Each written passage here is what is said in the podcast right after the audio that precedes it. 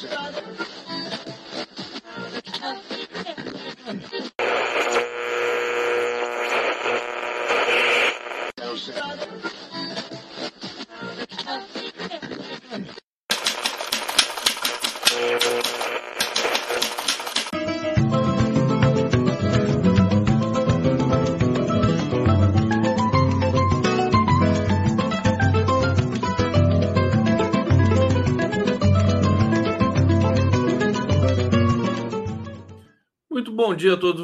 Começando mais um Giro das 11 aqui diretamente da TV 247. Já estou com o meu primeiro ilustre, nobre, glorioso convidado, Leonardo Atushi, que vai contar tudo para a gente sobre esses bastidores de Brasília, sobre a posse do Luiz Roberto Barroso e tantas outras coisas que a gente vai comentar aqui é, com a pauta sempre muito rica do portal do Brasil 247. Nós estamos também ao vivo pela TVT de São Paulo, pela FM Rádio Brasil Atual e pela TV Quirimurê, na Grande Salvador, Bahia. Meu querido Leonardo Atushi, tudo bom? Bom dia, Gustavo Conde, tudo bem com você? Olha, infelizmente sim. É uma coisa, já falei para você, né? Quando Como tá, assim, infelizmente tá bem, sim? assim, tem alguma coisa errada, né? Ah, esse é o Gustavo Conde. Você está bem, né? Então, que bom, fico feliz. Eu acho que eu acho que o Brasil ainda não saiu do, do estado de barbárie, Leonardo. Estava conversando isso com o Zé Arbex.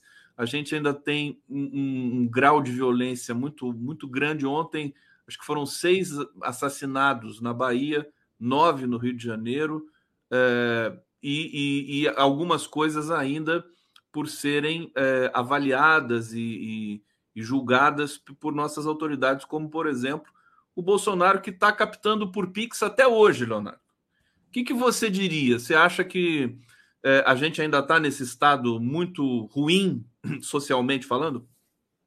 Olha, eu acho que o clima melhorou bastante, né? Depois da saída do Bolsonaro. E uma coisa que está me chamando a atenção, ontem ele foi internado mais uma vez, o Weingarten anunciou, mas o Weingarten já anuncia assim: foi internado e teve alta. Quer dizer, ele chega no hospital, os médicos já vão logo dispensando, né? Então não está colando, né? Eu acho que ele está preocupado. Eu acho que ele está preocupado com uma, sei lá, eventual ação do Alexandre de Moraes, alguma coisa que possa acontecer, e está toda semana tentando se internar. Mas eu acho que o Brasil está num momento delicado do ponto de vista institucional, mas o bolsonarismo, a figura do Bolsonaro, a meu ver, está sendo superada. Você viu aquela história de que a mini reforma eleitoral foi trocado ali um, um, um, trecho do texto que pode dar a Bolsonaro a, 2030, a condição né? de se candidatar em 2030. O é, que, que você acha desse. desse acho preocupante, quer dizer, eu acho o seguinte, quer dizer, eu acho que o, o, o Bolsonaro egoísta que é, na verdade é o seguinte, quer dizer, ele é um político, né? O capital político é dele, de fato, né? Eu acho que ele não vai uh, ceder o capital dele para Tarcísio, para Zema, para ninguém, vai tentar segurar e vai tentar mostrar para a direita brasileira que só ele é capaz de enfrentar o presidente Lula em 2026. Só que ele é inelegível. Então ele vai tentar usar essa situação como argumento para que eventualmente revertam a inelegibilidade dele. A meu ver, o máximo que ele vai fazer vai ser transferir esse capital político dele para Michele é, mas não conseguindo em 2026, ele segura e tenta voltar em 2030. Ele vai tentar ser, na verdade, o, o guardião de votos da direita brasileira. Agora, isso também, Leonardo, tem uma, tem um, uma segunda leitura que é assim: a coisa está tão ruim para os setores ultraliberais desse país que eles não conseguem achar outra figura que senão o próprio Bolsonaro. Não é? Não aparece outro nome, né? Não, não tem condição. Esses governadores aqui, Tarcísio Zema e Cláudio Castro, e até o, o Eduardo Leite, né? Parece que não vai, né? O que, que você está avaliando é, nesse? Eu, eu, eu vejo assim, Conde, olha, o golpe de Estado de 2016 contra a presidente Dilma destruiu a centro-direita brasileira. Destruiu o PSDB e destruiu o PMDB. Na verdade, não o PMDB como um todo, mas o PMDB golpista representado pela figura do Michel Temer. Né? Então, daí, desse mato aí, não vai sair cachorro. O PSDB não existe mais, esse MDB acabou.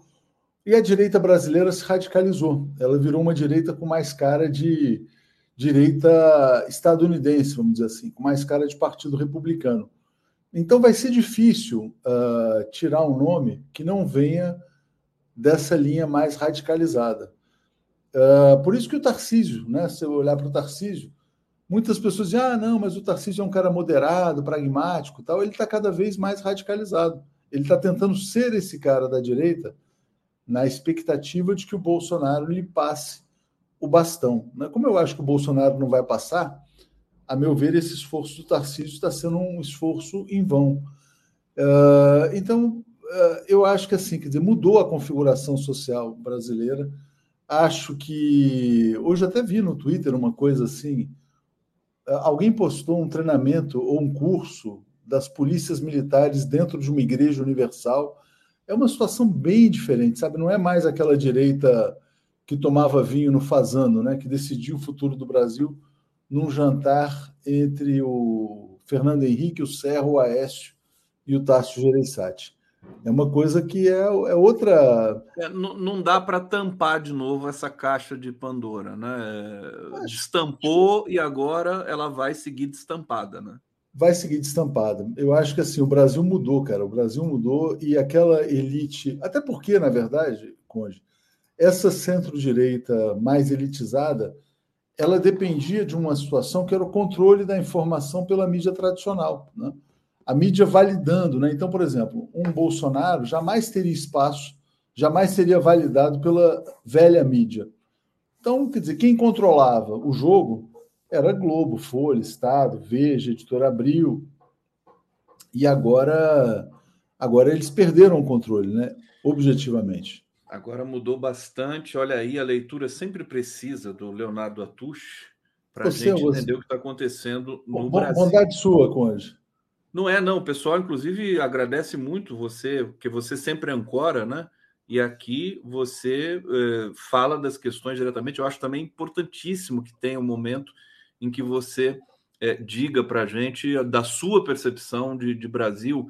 E aí, é, Léo, primeiro deixa eu agradecer o público maravilhoso que está aqui nos acompanhando, pedir para vocês aqui participarem desse debate no chat, super chats, aqui contribuindo também com as modalidades aqui é, de captação do 247.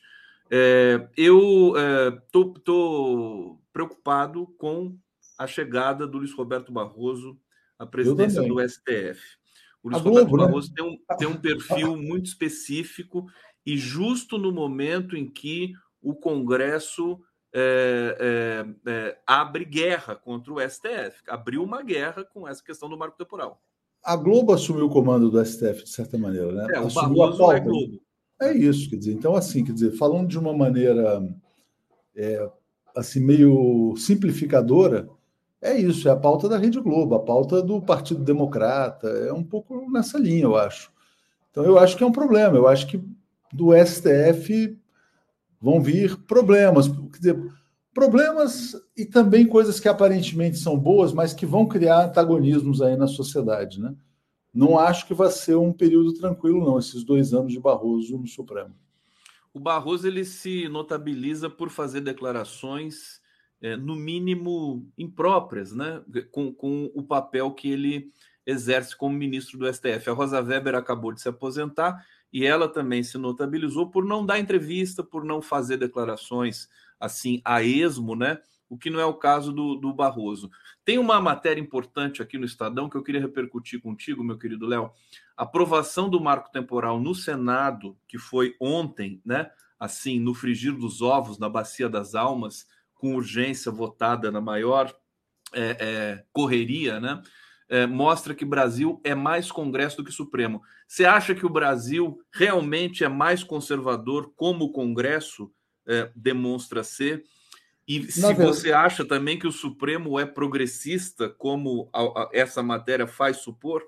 Não, então, eu acho que aí tem dois grandes enganos. Primeiro que o Supremo jamais pode ser considerado um órgão progressista, né? Quer dizer, o Supremo ele é o mantenedor da ordem jurídica e toda ordem, de certa maneira, é uma ordem reacionária, vamos dizer assim, para começo de conversa.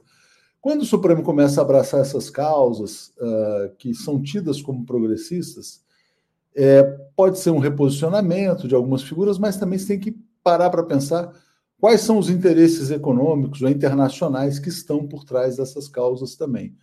É, o Congresso, é, obviamente, é o, o Congresso é conservador, mas eu diria que nem o Congresso é Brasil e nem o Supremo é o Brasil.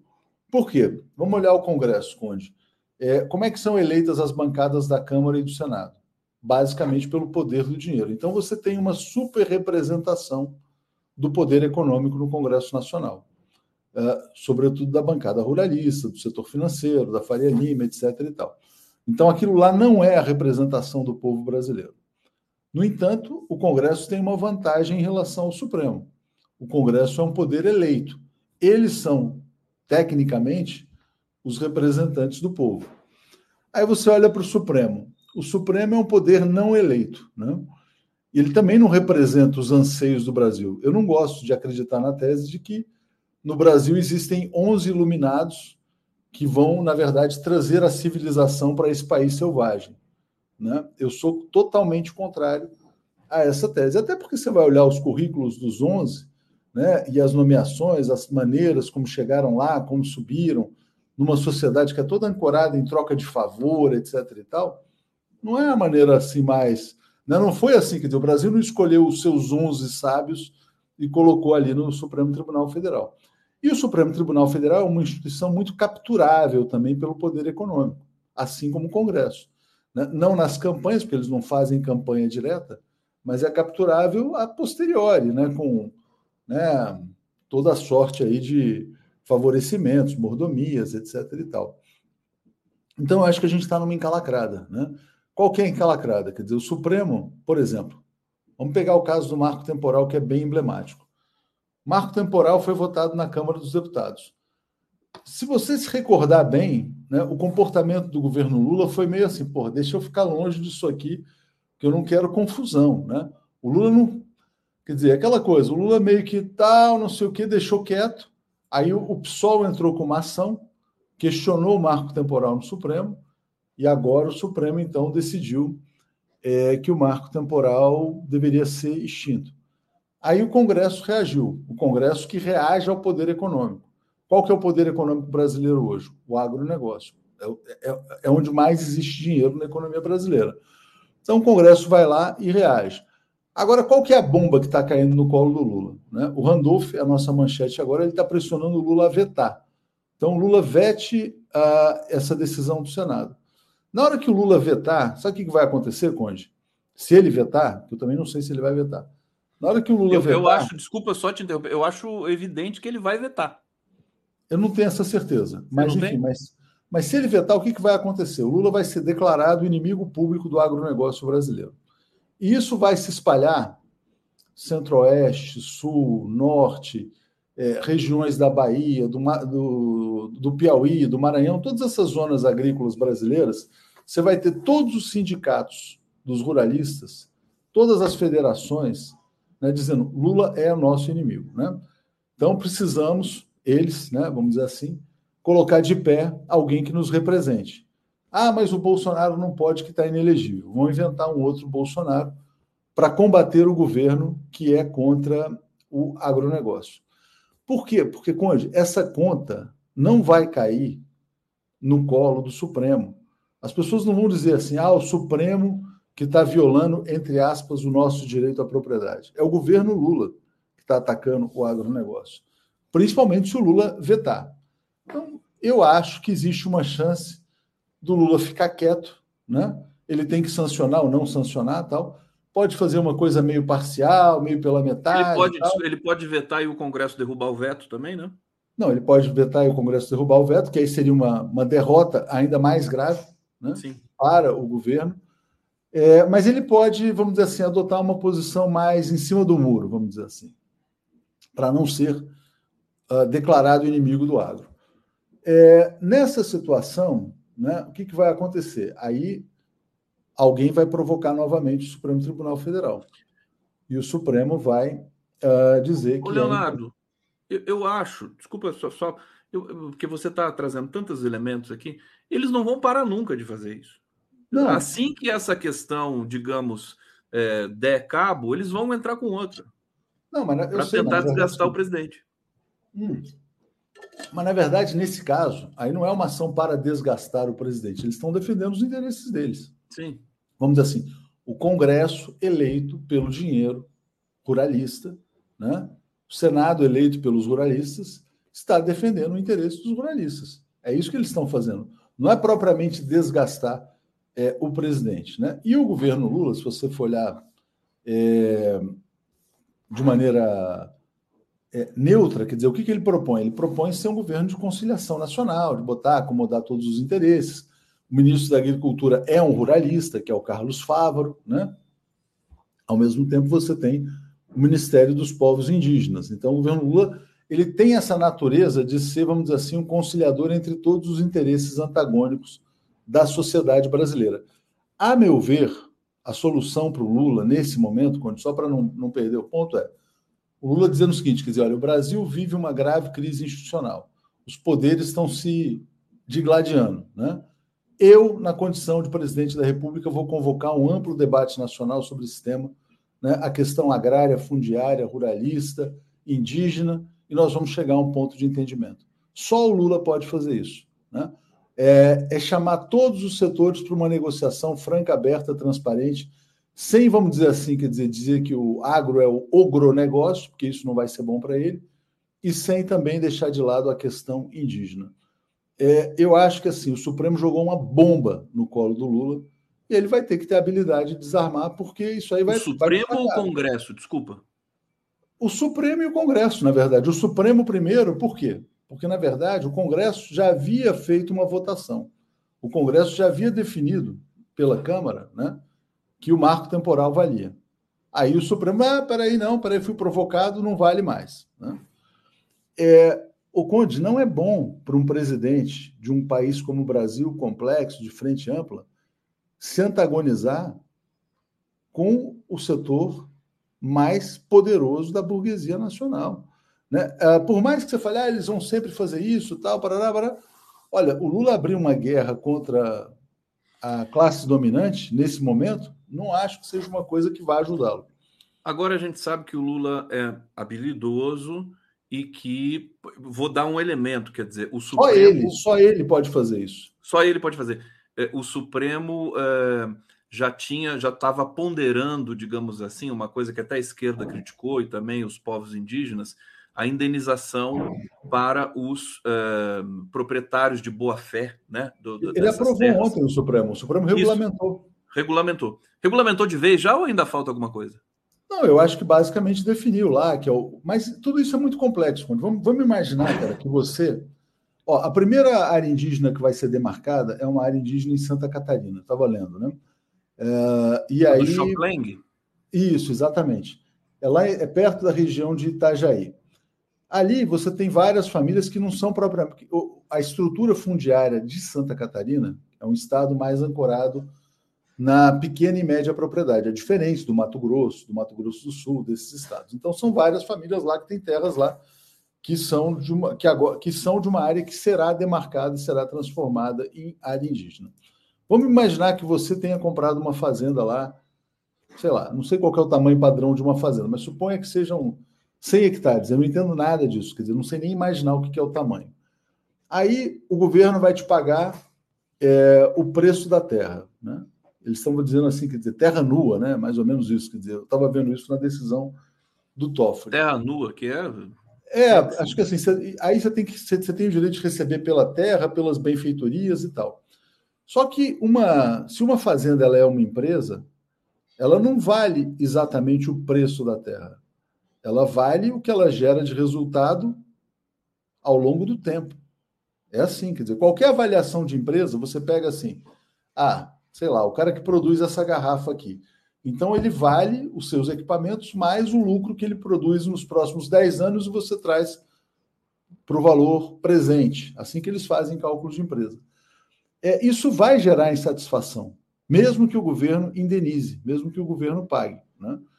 É, então, eu acho que a gente vai entrar numa era de muito conflito fundiário, de muito conflito, de muita discussão, até chegar a um eventual entendimento. Por isso que eu acho que o Lula deveria convocar é, um, realmente um fórum nacional para resolver essa questão. Ô, ô, Leonardo, você acha que. Já vou para o bate-papo, tem muitas perguntas chegando aqui, é, mas assim, rapidinho. O Lula pode jogar essa, digamos, é, responsabilidade né, do, da questão da constitucionalidade do marco temporal para o próprio Supremo? Quer dizer, se ele se abstém de tomar uma decisão, ele joga para o Supremo, aí o Supremo vai ter que ver. Não, mas então, mas aí o Supremo vai O Supremo acabou de falar. O Supremo falou: não, o marco temporal é inconstitucional. Tá, então beleza, o marco ah. temporal é inconstitucional. Então, aí o que, que vai acontecer? Aí o Supremo, o Senado vai votar uma proposta de emenda constitucional ao Congresso que permite ao parlamento rever decisões do Supremo. Então, o Supremo ele, ele vira subsupremo, ele deixa de ser Supremo e ele passa a ser rebaixado. Por quê? Porque toda essa direita está falando, né? eu estava vendo ontem os grupos da direita, os perfis de direita na, no Twitter, eles estão todos dizendo o seguinte: que é preciso combater a ditadura do Supremo Tribunal Federal. Esse é o discurso. Então, mesmo que vá para o Supremo, o conflito não estará superado. Em condições ideais, Conde, a gente estaria vivendo uma situação que era quase uma situação de uma constituinte, né? de uma constituinte para realmente definir o seguinte: quer dizer, olha, vamos lá, é, chamar os antropólogos. Né? Quanta, eu acho que e, e, você faz um trabalho brilhante nesse aspecto, você sempre, sempre abriu espaço para a questão indígena. Acho que talvez mais do que nenhum, nenhum outro comunicador, né, Conde? É, e dizer o seguinte: quer dizer, olha, quantas áreas demarcadas precisam ser demarcadas no Brasil? Quer dizer, aí vamos olhar, dentro dessas áreas, quer dizer o seguinte, quer dizer, qual é a produção agrícola? Quer dizer, quantos produtores rurais? Quer dizer, como é que você resolve esse impasse? Quer dizer, qual que é o ponto de entendimento? O Lula é um negociador. Né?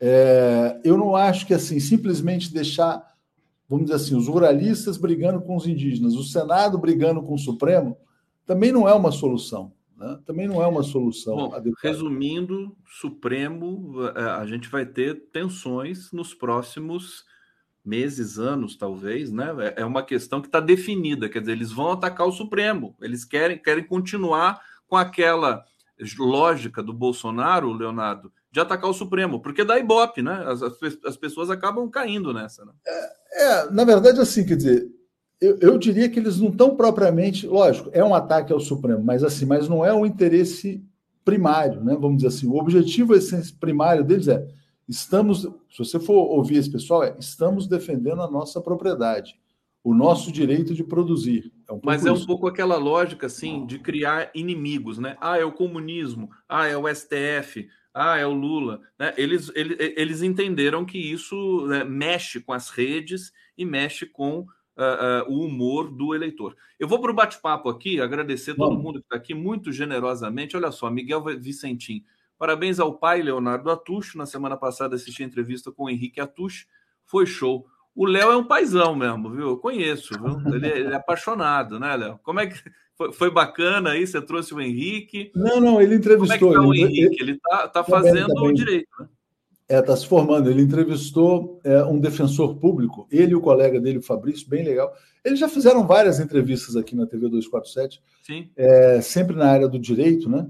Já entrevistaram o Cacai, já entrevistaram o Valim, já entrevistaram o, o vários, vários juristas, assim, o, acho que o Lênio eles já entrevistaram também. Uhum. Enfim, os maiores aí estão. O Henrique, o Henrique é um, é um amor, eu conheço o Henrique. Ele, ele tá. Ele, ele gosta do, do, do das lives, do, dessa linguagem, assim? Ele curte? Gosta, mas, mas é aquele cara do direito, né? Mais formal. É, é do tipo, Vossa Excelência tal. Não, não chega a dizer Vossa ele, Excelência. Ele é um gentleman, o Henrique. É demais. Mas tem, demais. tem todo um ritual né, no mundo do direito que é engraçado, né? Olha só. Vamos lá, vamos avançar aqui. Um beijo para o Henrique aí, para todo mundo, hein? É, Yara Napoleão, super aprecio 247, aprendo sempre com vocês, obrigada. Valsan, estrago evangélico na política, bom, isso é um outro debate também importante. Norma Serra, fico preocupada, a direita parece que está tomando fôlego esperando o momento de dar o bote. Quer falar? Só um, só um comentário aqui sobre esse comentário da Norma Serra, eles estão com o bote preparado, viu? Então, assim, claro. O bote é esse. É, é, o Senado aprovou, né? o Lula veta, ah, o Lula é nosso inimigo, ponto. Né? Não tem mais. E eu acho, o, o Conde, que se o Lula vetar a decisão do Senado, que está sendo comemorada pelos ruralistas no Brasil inteiro, eu arriscaria dizer que o ministro da Agricultura cai, o Carlos é. Fávaro. Por quê? Porque ele fica totalmente desmoralizado. Ele perde o apoio, sabe? Da... Porque ele, você lembra da AgriShow, né? Na AgriShow, o, o ministro da Agricultura do Lula seria vaiado e eles estavam lá elogiando Bolsonaro, Tarcísio, aquela coisa toda. Se o governo Lula veta esse projeto, eu acho que ele perde a condição de. Eles vão dizer o seguinte: ó, o Carlos Fávaro não me representa. Então, é uma situação delicada, é uma, é uma situação bastante delicada. Outro exemplo, vou dar um, um outro exemplo que passa pelo Supremo Barroso: a questão do aborto. Né? Então, o Supremo vai votar o aborto. E o Supremo, então, entre aspas, é progressista. Mas você sabe que a, a sociedade brasileira ela é conservadora. E o Congresso Nacional, além de conservador, é reacionário. Aí eles vão votar o Estatuto do Nascituro. Né? É, o que, que vai acontecer? O Lula vai vetar? Aí, se o Lula vetar, toda essa direita vai dizer, toda a direita evangélica vai dizer o seguinte: quer dizer, que o Lula é abortista. Então, assim, o Congresso, o Supremo. A e a gente sabe Lula, que a posição pessoal do Lula é, é diferente. Ele, o Lula então, mas, então, é mas, mas, então, mas o Lula, quer dizer, ele está aqui para combater a fome, né? Quer dizer, é, restaurar a democracia e combater a fome. Quando o Supremo coloca causas que antagonizam a sociedade, ele vai jogando as bombas no colo do Lula. Né? E o Lula, assim, dizer, isso aí é o seguinte: eles estão, desculpa usar a expressão, o Congresso está jogando uma casca, o, o, Supremo vai jogar uma casca de banana atrás da outra. Né? Ah, mas veja bem, é importante que o Supremo decida. O Pacheco falou ontem, o Rodrigo Pacheco falou: ó, quem legisla sobre aborto, drogas e a questão fundiária é o Congresso, não é o Supremo. Eu acho, inclusive, Conde, que o Pacheco está se cacifando para tentar uma candidatura presidencial. Como representante da classe, da, da, da, da, burguesia, da família, da propriedade, enfim. Leonardo Atushi aqui no Giro das Onze. Olha, tem mais mensagens aqui. Deixa eu terminar essa sequência. Walter Venturini, Atush, como fica o impasse STF, Lula e Congresso? Segura aí, Atush, que você já está falando de tudo isso assim o tempo todo. Eu já vou passar para você comentar aqui tá. o Walter.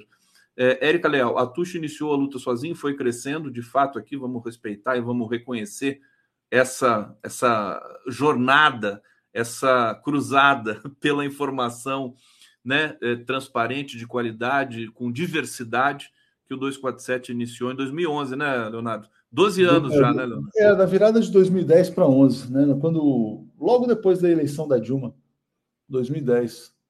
Mas começou Aí. em 2011, propriamente. Precisamos contar essa história, hein? Você tem contado, né, essa história às vezes? Com, é, já falei algumas vezes, tal, mas sempre é bom falar. Maria Aparecida com Embra Peixoto, essa dupla faz toda a diferença. É, Mudley, Mutley Costa, olha o Mutley aqui com a gente. O Supremo é o guardião da Constituição e se ela não é conservadora, o Supremo não deve ser. É, a Constituição brasileira é uma das mais progressistas do mundo, né? Mas ela, é, não, mas, ela não acaba, mas, acaba mas cuidado, cuidado com essa ideia dos 11 sábios infalíveis, tá? Porque esse Supremo Guardião da Constituição prendeu Lula, né, validou o golpe contra Dilma, impediu a candidatura do Lula também. Também acho. É um Supremo que varia ao sabor das circunstâncias também. Né? Ele, não é, é, ele não é tão guardião da Constituição assim também, não. Às vezes ele vacila. Né? Isabel Cabral, Lula já é o inimigo do agronegócio. O agro vai ter seu próprio candidato sendo agradado pelo governo ou não. Está aqui uma, um comentário quase cético, é mas muito pertinente, né? Não, é verdade. O agro vai ter outro candidato, mas o Lula poderia, na verdade, conquistar. O Lula não está conquistando apoio, por exemplo, na classe média, entre os ricos, sim, entre sim. os setores, né? As pesquisas Ele não poderia conquistar apoio isso. no interior. Thelma Guelpa, muito obrigado. Paulo Rosa, Conde, vamos à psicanálise. A guerra contra o STF é uma revolta à lei contra o grande outro. Isso mobiliza recalcados. Olha o Paulo Rosa, mandou na lata aqui para todos. É verdade, ele requer também uma leitura psicanalítica. Eduardo Rado, lembro quando eram só dois fazendo pocket show. Ah, sempre é lembrado pocket show aqui. A gente vai voltar, viu? Aliás, Vamos. falando em pocket show, falando em pocket show, a Maria Betânia vai se apresentar na posse, na, na cerimônia lá do, do Luiz Roberto Barroso. E aí eu, eu, eu liguei Lé com Cré, viu, Leonardo? Eu quero que você comente, porque é, você já falou aqui que o Barroso é a Globo no STF, né? A Betânia também, a todos os grandes nomes da MPB, tem uma ligação muito forte com a Rede Globo, é, para o bem ou para o mal. E tem aqui uma nota é, sobre o Barroso, ele se manifestou sobre a. É, defende que as big techs remunerem a atividade jornalística. Esse é o Barroso, que está chegando para a presidência da TES. Isso, isso é, não, é interessante, eu vi a fala do Barroso sobre isso. Ele falou assim, Conde: olha, é, olha as big techs não produzem um, é, uma linha de conteúdo jornalístico, por isso que elas têm que remunerar. É exatamente isso que elas fazem. Como elas não produzem, elas remuneram quem produz. Então, por exemplo, a Globo tem todo o direito de abrir um canal no YouTube e competir por superchat. Né? Mas a Globo não quer isso.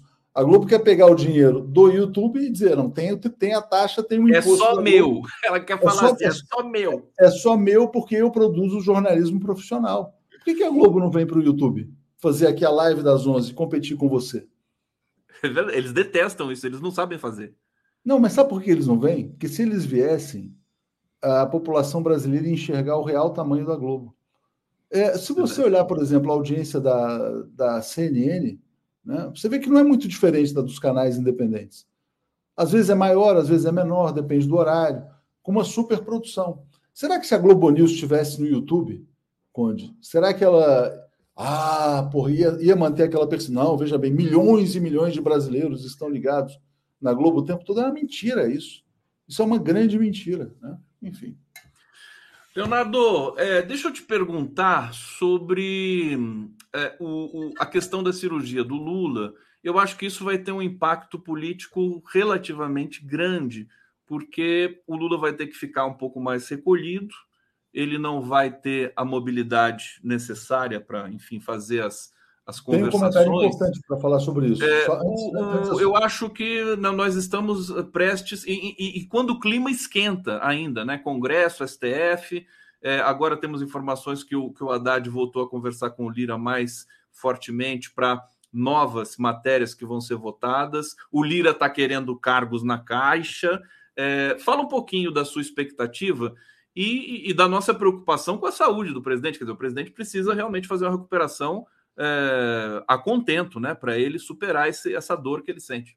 Ele tem que se cuidar, obviamente, tem que cuidar da prioridade máxima, né? Mas eu queria só fazer uma, um reparo sobre a canalice, cara, da Folha de São Paulo, que falou que o Lula é capacitista, porque o Lula disse que é, não, não quer ser fotografado de andador ou de muleta. O Lula tem toda a razão em não querer ser fotografado nem de andador nem de muleta. Ele é presidente da República. Ele vai disputar uma reeleição em 2026. Né? Ele não pode ter uma imagem que seja explorada pelos seus inimigos, pelos seus adversários, como se olha, ah, o Lula não tem mais condição, é um velhinho, não pode, isso e aquilo. Isso não foi capacitismo, ele não tem nenhum preconceito com as pessoas que têm necessidades especiais, muito pelo contrário. Né? Então, assim, quer dizer, tudo que o Lula faça é usado contra ele. Isso é realmente assim, é um negócio, cara chega a ser revoltante, né? Então, esse é o primeiro comentário que eu queria fazer, porque a Folha veio, não, Lula é capacitista, está aprovado. Como assim? Ele é um presidente, está cuidando da imagem dele, quer dizer, e aliás, foi o Stucker que falou, foi o Stucker que falou, ó, Lula, não vou te fotografar de andador. Por quê? Porque ele não quer, na verdade, quer dizer, o presidente fragilizado. Né?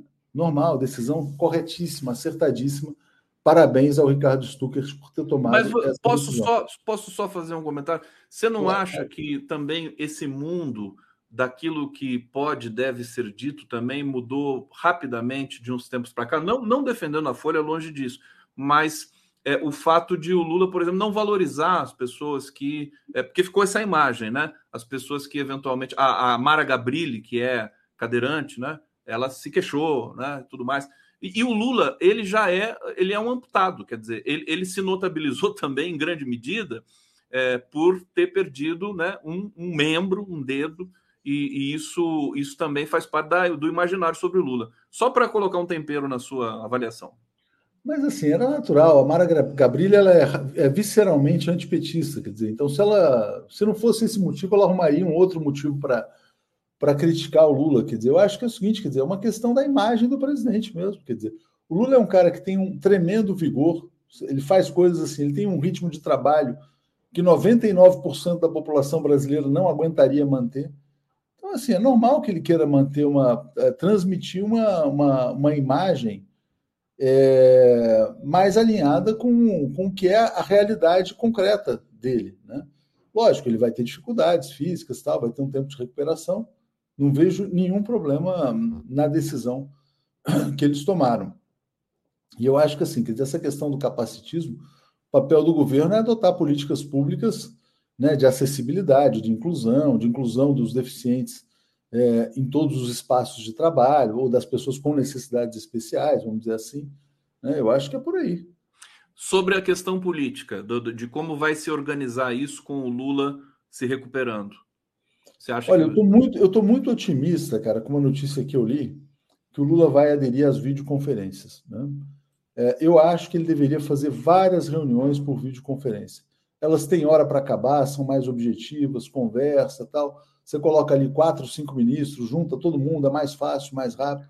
Acho que o governo deveria se tornar um governo mais eletrônico. Mais também. digital, né? mais high-tech. O Lula não gosta, ele, ele, diz não gostar muito dessa questão é, é de tecnologia, mas no fundo, quando ele estava na prisão política, ele consumiu muito, né? Assistiu muitas, muitas entrevistas, muitos debates, recebia mensagens por vídeo, né?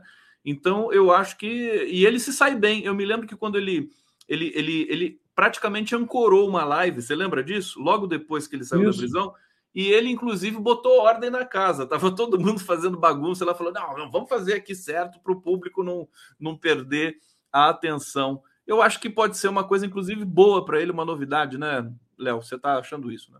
Eu acho que é bom. Eu acho que pode ser bom e pode ser prático, né? Porque, por exemplo, tem horas que o presidente está viajando, né? não necessariamente ele está em Brasília, onde estão os ministros, ele pode estar em São Paulo, pode estar no Rio, tem um monte de agenda, tem agenda internacional. E é importante né, que use cada vez mais esse tipo de ferramenta. Stuquinha, se prepara, hein? Porque o Stucker é que vai ter que trabalhar que não doido se isso acontecer, né? Eu acho Exatamente. que vai acontecer. Deixa eu pegar mais comentários aqui, Léo. Eduardo Rado. Ah, não, isso aqui eu já, eu já tinha lido, está falando do Pocket Show. É, Carlos Alberto Veloso Lopes. Veja o manifesto de posse do Barroso e verás o próximo candidato da Lava Jato à presidência. O Barroso, ele era lavajatista ou ele ainda é, Leonardo? Eu não sei mais. Olha, Conde, é o seguinte, quer dizer, uh, como é que eu diria? Ele, ele nunca fez uma autocrítica, né? Ele já fez uma autocrítica? É, eu acho que não. Ele já fez uma autocrítica por ter, por exemplo, defendido que o Lula não concorresse em 2018? O parecer foi dele, o parecer no Tribunal Superior Eleitoral.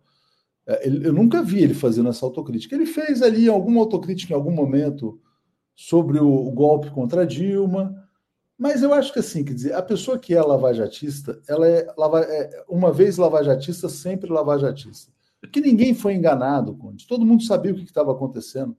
Todo mundo sabia que aquilo lá era um projeto para quebrar a coluna, a, a, a, espinha dorsal do país e levar o golpe de Estado. Né? Era essa a consequência, não era combate à corrupção. Né? Aquilo era um ataque ao Brasil. Era uma operação, inclusive, com apoio internacional. Então. Aliás, escândalos financeiros estão pipocando por aí e a nossa live de sábado vai ser exatamente sobre isso ao vivo sobre as questões dos escândalos financeiros da Lava Jato.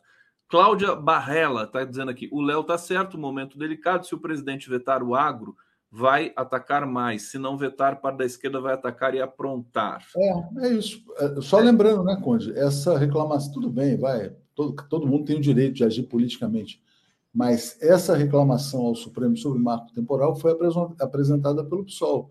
Né? Então, obviamente, se o Lula não vetar, ele vai ser também carimbado como inimigo dos povos indígenas, aquela coisa toda, tal. Ele vai apanhar da esquerda também.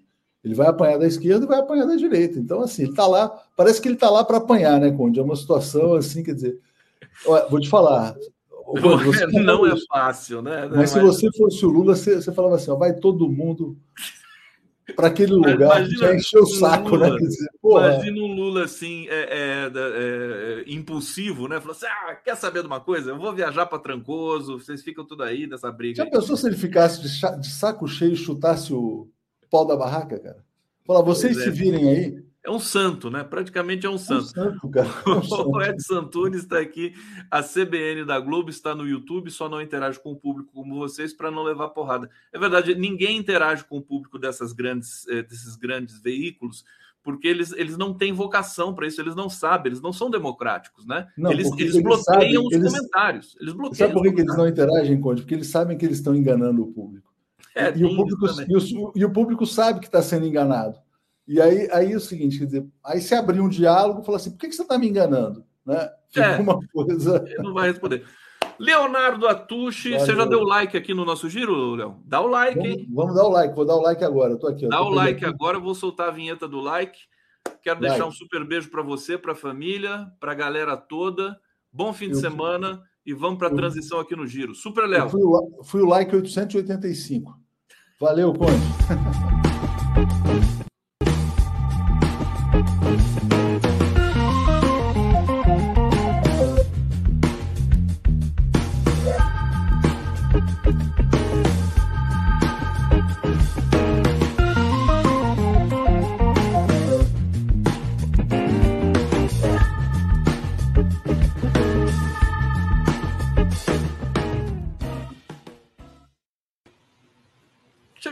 Paiva! Tudo Salve! Bom? assim, parecia que tinha uns 13 dedos, assim. é muito dedo. Você já, 13, já 13 até seria bom ter 13 seria dedos. Seria bom, né? É, é, Parece é. que o Bolsonaro tem, né? Mais dedos, né? tem 17 ou 22, não sei. 17 ou 22 dedos, né? Você já é, é. conheceu pessoas que têm mais um dedo? Não, já soube, mas eu nunca, nunca, nunca. estive eu conheci, presente. Eu conheci o nome na dele mão? era. Na mão? Era não, é. E ele tinha seis dedos em cada mão, em cada pé. Caramba! E, e, Miguel Paiva. E, e, ele trabalhava de garçom num restaurante que tinha aqui no interior. Ele, ele, ele fazia aposta assim: se eu duvido eu pegar 12, 12 cascos de cerveja de uma vez, a pessoa fala, ah, não vai pegar. É, imagina, um em cada pegar, dedo. É, é claro. Tava em cada dedo levar.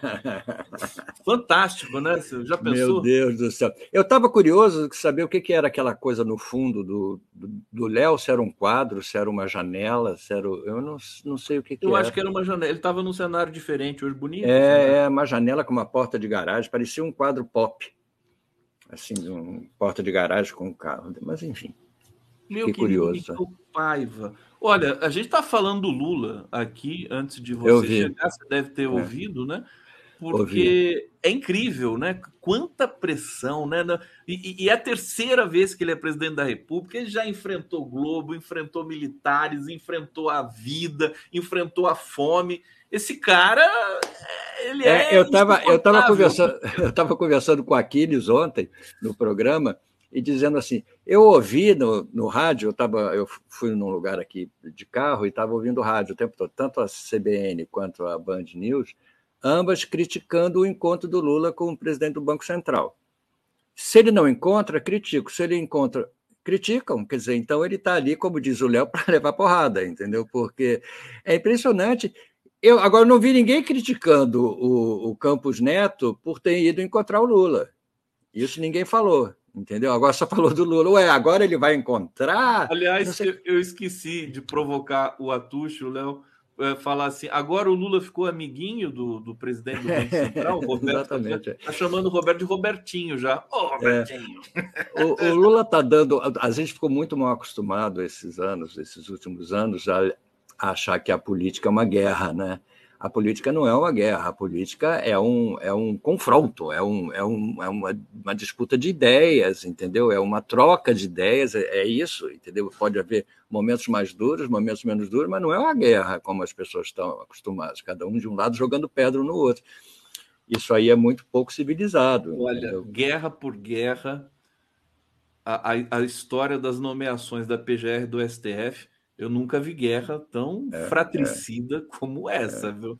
É um, é, são, são, sabe, lances, né? Lufadas de traição para tudo quanto é lado. Não, e a gente não consegue emplacar, a gente não consegue emplacar palpite nenhum, né? Nenhum. Eu não sei, nenhum. Eu, eu já tive palpite, já, já fiz até o, o Flávio Dino vestido com a toga do, do Supremo já tirei a toga dele, entendeu? Já não já não já não está mais vestido de toga.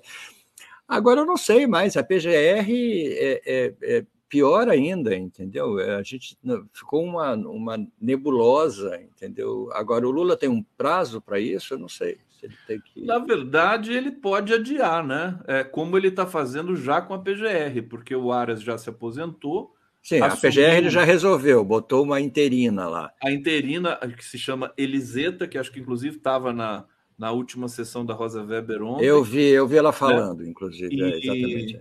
E eu acho que no STF também ele tem, né? Vai, ele vai. A semana que vem promete, né?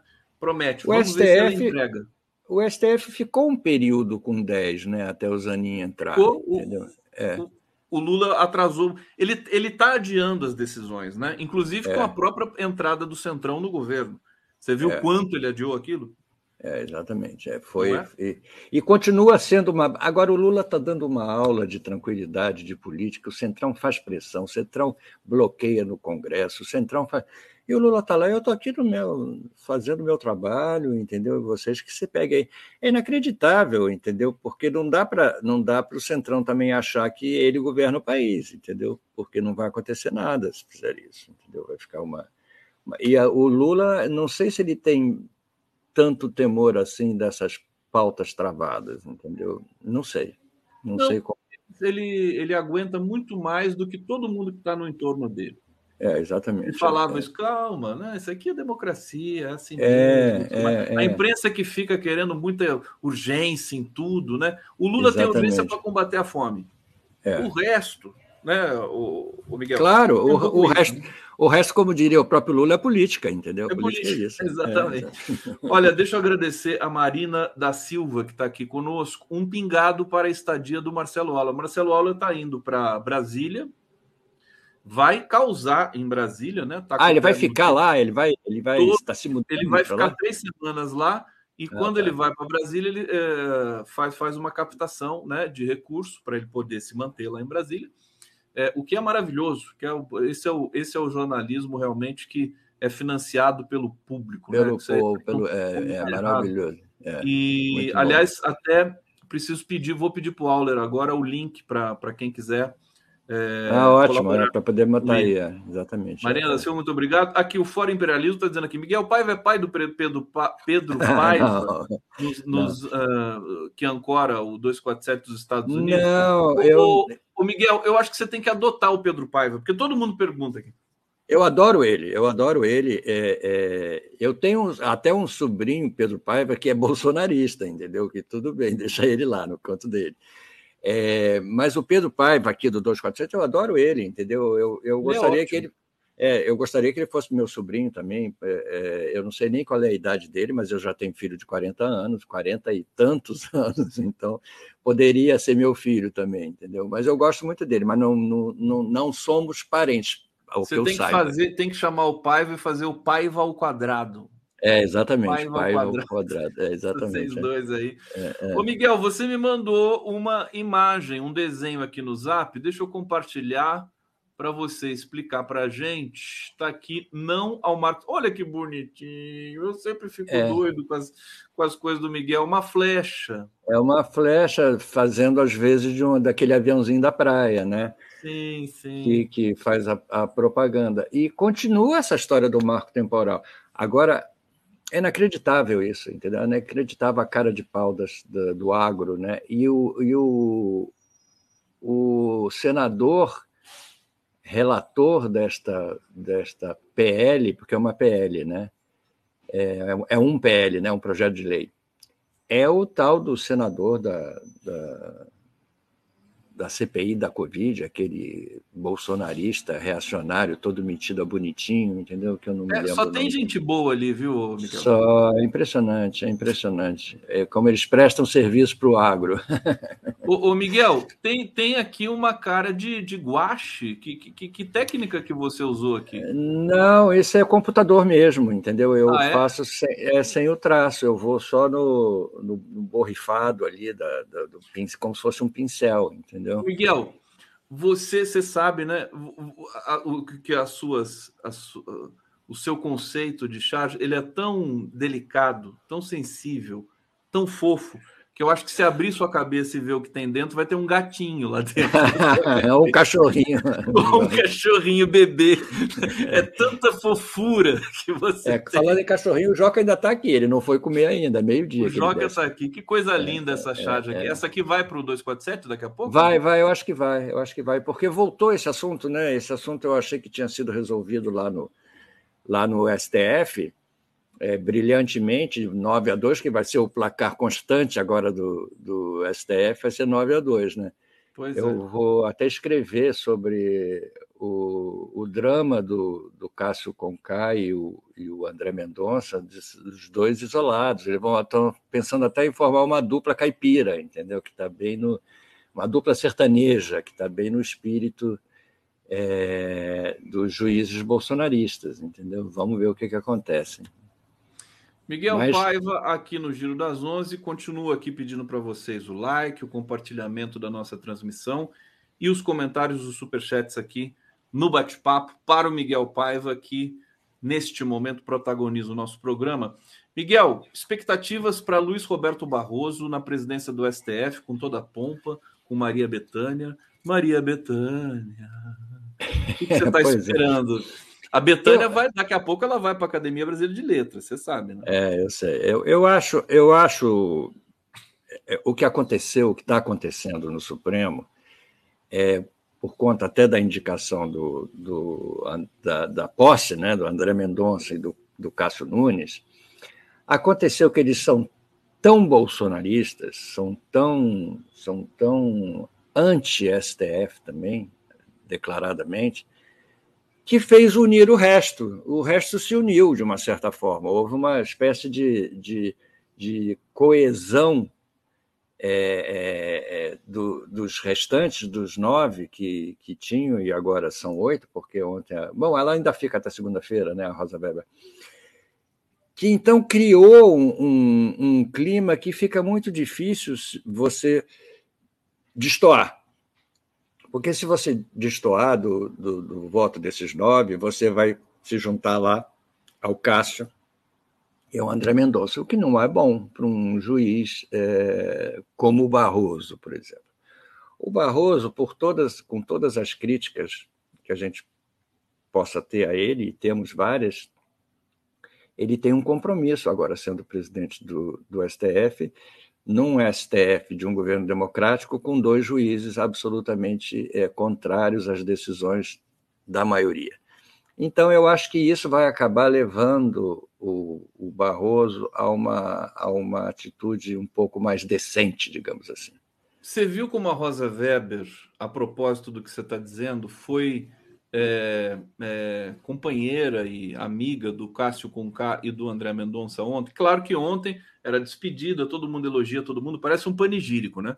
Parece aquela coisa, a pessoa morreu, ai, é. como era bom, né? Você se despede, a mesma coisa, ai, vocês são maravilhosos, a gente sabe que não é assim, ela, ela elogiou o Cássio Conká, é, mas assim, só para você comentar, eu acho que o grande problema que o, o Luiz Roberto Barroso vai enfrentar não vai ser interno, vai ser a tensão com o Congresso que parece que está decidido a que agora exatamente pelos próximos sei, anos. É, e não sei qual vai ser a atitude dele, entendeu? É uma briga, é uma briga chata, né? É uma briga é, desconfortável, digamos assim. A atitude da Rosa Weber ontem eu fiquei até esperando no discurso dela, esperando que ela chegasse ao Cássio e ao André, entendeu? Porque ela estava falando de todos ela foi absolutamente formal, porque ela não poderia também é, é, fazer nenhum discurso. Não poderia chutar o balde, né? Não, não. Eu acho que ali era uma coisa diplomática, afinal de contas, eles são juízes, foram indicados dentro da regra. Mas ela foi absolutamente burocrática, disse que o, o Cássio sempre eh, seguiu o que ela disse e que o André Mendonça ela tinha feito questão que ele fosse, e ele disse que não ia poder ir. Olha só, ele não ia, segundo ela. Aí ela pediu, ele acabou indo. Então foi uma coisa assim absolutamente é, é social, digamos assim, o, a referência que ela fez aos, aos dois, entendeu? E eles, eu acredito, olha, Conde, para te dizer a verdade, você precisa ter muita disfarçatez, precisa ser muito sem caráter para estar sentado ali confortavelmente achando que está cumprindo uma missão na Terra, entendeu? Eles não devem estar confortáveis com aquela situação, não. Por mais. Eles estão vendo o bolsonarismo é, é, ruir, eles estão vendo o, o Bolsonaro é, a ponto de, de ir para Papuda, entendeu? É, é, desconfortável ficar, por mais que eles defendam uma pauta de direita, entendeu? Mas eles vão ter que suavizar esse discurso, suavizar essa, essa postura, porque eles não podem ser contra tudo. Entendeu? Se eles começarem a ser contra tudo, daqui a pouco eles, eles vão realmente ser esquecidos. Entendeu? Não há dúvida. Ô, Miguel, eu li é, hoje, tem uma matéria hoje que está circulando pelo Twitter e tudo mais, pelas mídias independentes é, e até pelas convencionais. O Bolsonaro, a gente conhece aquela captação que ele fez pelo Pix, que deu 17 milhões. Uhum. É, segundo informações, ele aplicou 14 milhões é, em fundos é, de, fixos, né, de renda fixa no, no banco. É, ele, ele, ele, esse dinheiro foi, ele espalhou esse pedido do Pix para é, para quê mesmo? Acho que para pagar advogados e tudo mais, né? É, ele tinha que pagar umas multas, né? Ele, é, umas multas que ele tinha que pagar. Exatamente. As multas. Só que agora ele também não quer usar esse dinheiro para pagar advogado e nem multa. e ele continua pedindo mais. Agora o dinheiro. Eu gostaria, se todo mundo quiser me mandar Pix também, pode me, me mandar. Eu vou. Não, mas a pergunta que eu quero te fazer é o seguinte: como é que os seguidores desse cara continuam dando dinheiro de graça para uma pessoa que quer usar o dinheiro em causa própria e fim de papo, não quer dar satisfação e que se dane o mundo. Quer dizer, é uma coisa impressionante, né? Parece que eles fazem isso só para chocar a gente. Que, eu não sei, não, eu não sei se é isso. Não. Você vê o Trump é a mesma coisa. Quanto mais o Trump se enrola, mais ele tem, ele tem é, aceitação. É engraçado porque esse tipo de atitude, é, é, o, o, bandido sempre fez sucesso, né? O bandido sempre eh, se deu bem. Então, eu acho que essas, essas coisas da, da malandragem, da esperteza, mesmo que esteja prejudicando a população, essa malandragem, essa esperteza, sempre teve é, é, uma recepção é, boa entre essa gente. As pessoas gostam disso. O, o certinho, o honesto, é, é, o justo é um babaca, entendeu? Essa gente gosta do desonesto, do ladrão, do, do, do, do, esperto que engana todo mundo, e eles não, eles não se informam devidamente sobre o que está acontecendo. O próprio Bolsonaro pediu que as pessoas não lessem a, a mídia é, tradicional, é, nenhum tipo de mídia, que lesse só as redes dele, e nas redes deles eles mentem tranquilamente. Então, fica, fica de qualquer forma, houve uma oscilação, né? houve uma queda aí de, de, de prestígio, isso é natural.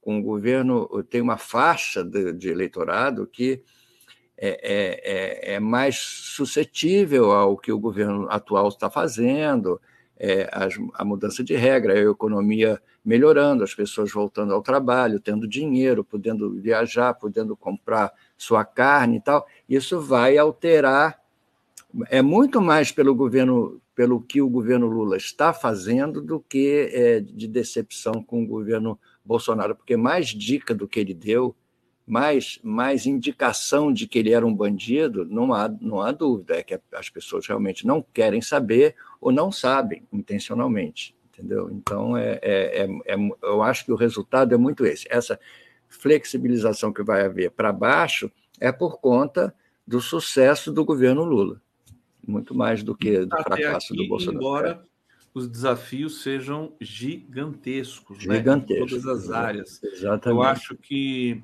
enfim, é, é, claro que teve uma lua de mel dos setores democráticos é, com a campanha do Lula, que foi uma campanha diferente, né? É, foi diferente, não, não, não, tem como negar isso. Quer dizer, o Lula teve uma frente é. amplíssima, trouxe o Alckmin, trouxe setores da própria direita brasileira para. Foi uma grande sacada. Uma grande sacada, é, emergente, urgente, necessária. Agora, uma vez Bolsonaro posto né, essa catástrofe, essa quadrilha, que isso aí, não que seja a página virada, mas é uma página que está sendo virada com as investigações da Polícia Federal. Agora, é, fim de lua de mel também, né, o Miguel Paiva? A partir do governo novo instalado, com todo o amor que nós temos e admiramos o Lula, mas é, a sociedade brasileira precisa cobrar ferozmente as questões que estão postas aí. Não dá para ficar claro. simplesmente aplaudindo tudo, porque o governo é muito grande. Claro. Tem muita é, gente. Não, não, não, lógico. Eu acho que, é, é, como você é, muito bem disse, o Lula tem uma preocupação. A preocupação dele é recolocar o Brasil no cenário internacional e, e, e, e, lutar contra a fome. Essas são as duas grandes tarefas dele que eu acho que já são é, é fantásticas. E isso ele está conseguindo trabalhar dentro disso. O resto é um abacaxi tremendo, porque é claro que ele tem que lidar com as piores pessoas do mundo. Esse Congresso, é, é, por mais que a gente aceite o Congresso, o jogo político é isso mesmo, esse Congresso é da pior qualidade, entendeu? é capaz de tudo. Então, tem ministro lá votando contra o governo. Quer dizer, então, é uma disfarçatez, é uma falta de caráter, é uma falta de projeto político, uma falta de ideologia que eu nunca vi igual. Em, em toda a minha vida, eu nunca vi um, um, um Congresso tão é, é, descaracterizado. Entendeu? É impressionante o que eles fazem, o que eles são capazes. É, é vergonhoso, entendeu? É, e, e começando pelo Lira, que faz esse jogo duplo, entendeu? É, é, é, é, difícil, realmente. O é difícil. Lira, o é. Lira eu vou te contar. Bom, o, o, Miguel, vamos. Quer se divertir um pouquinho? Quero, quero. Vamos, você quer? Quero. Vou colocar claro. um vídeo aqui para você, a gente comenta na sequência, para comentar o Vucu Vucu. Eu adoro essa expressão, Vucu Vucu, que foi o Congresso ao longo dessa semana. Olha só isso aqui. Presta atenção lá, Rogério, vai começar. Não, fala que você me chamou de louca também. Você não é, você não é, você não é super, super corajoso? Fala que você me chamou de louca. Não vai assumir não que você me chamou de louca? Olha só que legal. Ele me chama de louca fora do microfone, mas na hora que tá gravando não me chama de louca não. Eu não vou te dar pau pra você aparecer pra de louco, não. Você quase um patamento no seu você vai ser preso. Será preso. Olha, não dá para entender o que o Janones fala no, no final. final não dá. É, é, é, Ele fala assim: você vai ser presa, né? Ele fala baixinho. Agora é impagável, né? A classe do Janones parece um santo, né? Ele está ali. Presta atenção lá. Não, parece um aluno, aluninho nerd, né? É, pensa bem a calma que o cara tem que ter. A Carla Zambelli, o, o Miguel Paiva, você tem que fazer uma chave sobre isso. Ela falando pro Janones assim: me chama de louca, me chama é. de louca. Como assim? Eu, eu... É engraçado eles estarem sentados juntos, né, um ao lado do outro. engraçado Olha, a Carla Zambelli ainda estar sentada ali. É uma comissão aquilo ali, né? Alguma coisa. É uma comissão. Era a comissão, é comissão. De, de, de, fiscal que estava é, tava o Silvio Almeida ali no. no... É, pois é. E é, e é uma, uma, loucura que a Carla Zambelli ainda esteja. O Moro, o Moro não estava lá abraçando, abraçando o general Heleno, gente. Sim, o Moro, sim. Eu vou escrever. É, é preciso. Lembra daquele livro? É preciso. Precisamos falar de Kevin. É um Sim. livro muito famoso sobre uma, um, uma criança autista, se não me engano. Eu vou falar, precisamos falar de Moro, porque não, a gente não pode continuar vivendo, é, é convivendo com Sérgio Moro, é, é, presente nas instituições democráticas, como se não tivesse sido nada o que ele fez, entendeu? Ele continua lá, ele foi lá aplaudir, abraçar o general mesmo. Eu vejo no, no, no, na linguagem corporal do Moro que ele sabe que daqui a pouco ele vai ser caçado e vai ser vai enfrentar um processo é. bem difícil na justiça. É inacreditável você cada vez que eu vejo o Moro, eu lembro, eu lembro do Moro Bloco, eu lembro daquelas pessoas indo para Copacabana na manifestação dentro de um ônibus, de uma van, cantando com a camiseta, com a cara do Moro estampada. Não é possível que essas pessoas tenham sido. O Moro nunca enganou ninguém. Ele agora escancarou um pouco mais, entendeu? Mas ele nunca enganou. Não, ele enganou muita gente, né, o Miguel? Não, não, ele enganou, mas ele nunca disse que ele era outra coisa, entendeu? Ele... Você te... teve alguma dúvida em relação ao, ao Moro? Ao Sérgio momento? Moro?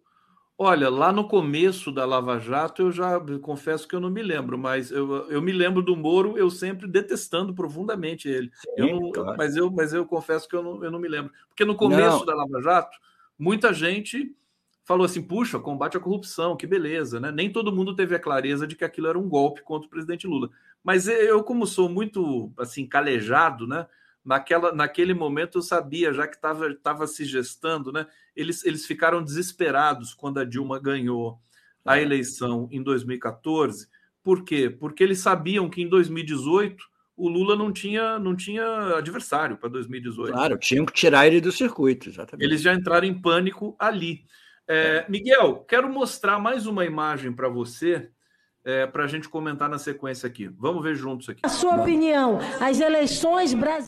A sua opinião, as eleições brasileiras agora em 2022 foram fraudadas?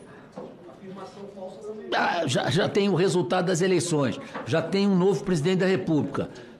Pô, não, não posso dizer que foram fraudados, foram certo. examinados. O senhor mudou de ideia, né? Muito obrigada, presidente. Ela, ela, ela fala as coisas que ela acha que tá na minha cabeça. Porra, é pra ficar puto, né? Puta que Presidente, por favor, respeito à relatora, ao próximo. Está demais. Peraí. É muito respeito com a... Passa a palavra ao próximo orador inscrito, que é o autor do requerimento. Tadinho do general Heleno, né? Meu ele não está em condições, né, o Miguel? Hã? Ele, tá, ele não está em condições. Não, não, ele não pode, ele fica muito coitado, ele fica, ele vai ter um troço. Se continuar. É, quase teve um troço ali. Quase teve um troço, ele ficou puto realmente. E, e a Emisiane foi cruel, né? Foi cruel com ele. Foi, foi, foi. A pergunta era precisa, não tinha, porque ele não tinha como escapar. A pergunta foi aquela pergunta que assim, ou você concorda ou você discorda. As duas respostas que ele desse, qualquer uma que ele desse seria péssima para ele. Entendeu? Qual então, que é então, o, o, o rescaldo dessa, é, desse depoimento do Heleno, que foi, foi um tanto circense, né? Porque também daí todo mundo todo mundo é tomado por uma espécie de avacalhação geral quando você tem uma figura como o general Heleno ali, né? É, eu acho que a vaidade dele também é tão grande que ele não consegue ficar calado, entendeu? Ele, ele, ele precisa falar. Eles têm uma coisa assim de, de acreditar no que pensam, né? Tanto ele quanto o Bolsonaro, quanto o Moro, quanto essa gente, eles acreditam no que pensam. Então ele não consegue ficar calado. Os outros que têm uma ideologia mais, mais precária, que são pessoas sem muita convicção, ficam, conseguem ficar calado porque não tem muito o que dizer. Mas o general Heleno, o Bolsonaro, não consegue ficar calado, não consegue manter nem o silêncio. Então, é, é o resto dignidade. Não, e, e, lá, não, essa, essa, essas sessões da, da, CPI, né, da CPMI, elas precisam ser estudadas né, mais adiante. No momento em que o. Eu não sei se é o Randolph ou aquele deputado petista, pergunta para ele assim: o senhor participou das reuniões com os comandantes das forças com o Bolsonaro? Ele pega, eu vou até fazer assim, ele diz assim: sobre isso eu vou ficar, eu vou me calar ele, ele olha para cima, faz uma expressão tão assim, coisa de assassino mesmo, sabe que é torturador? É, é, é, é o, o, o, Pinochet, né? O cara olha para cima, deu medo dele olhando para cima. Não, assim, vou me calar. Ai, tem que ter uma paciência com essa gente, é um pouco isso, assim, entendeu? Como se ele tivesse ali.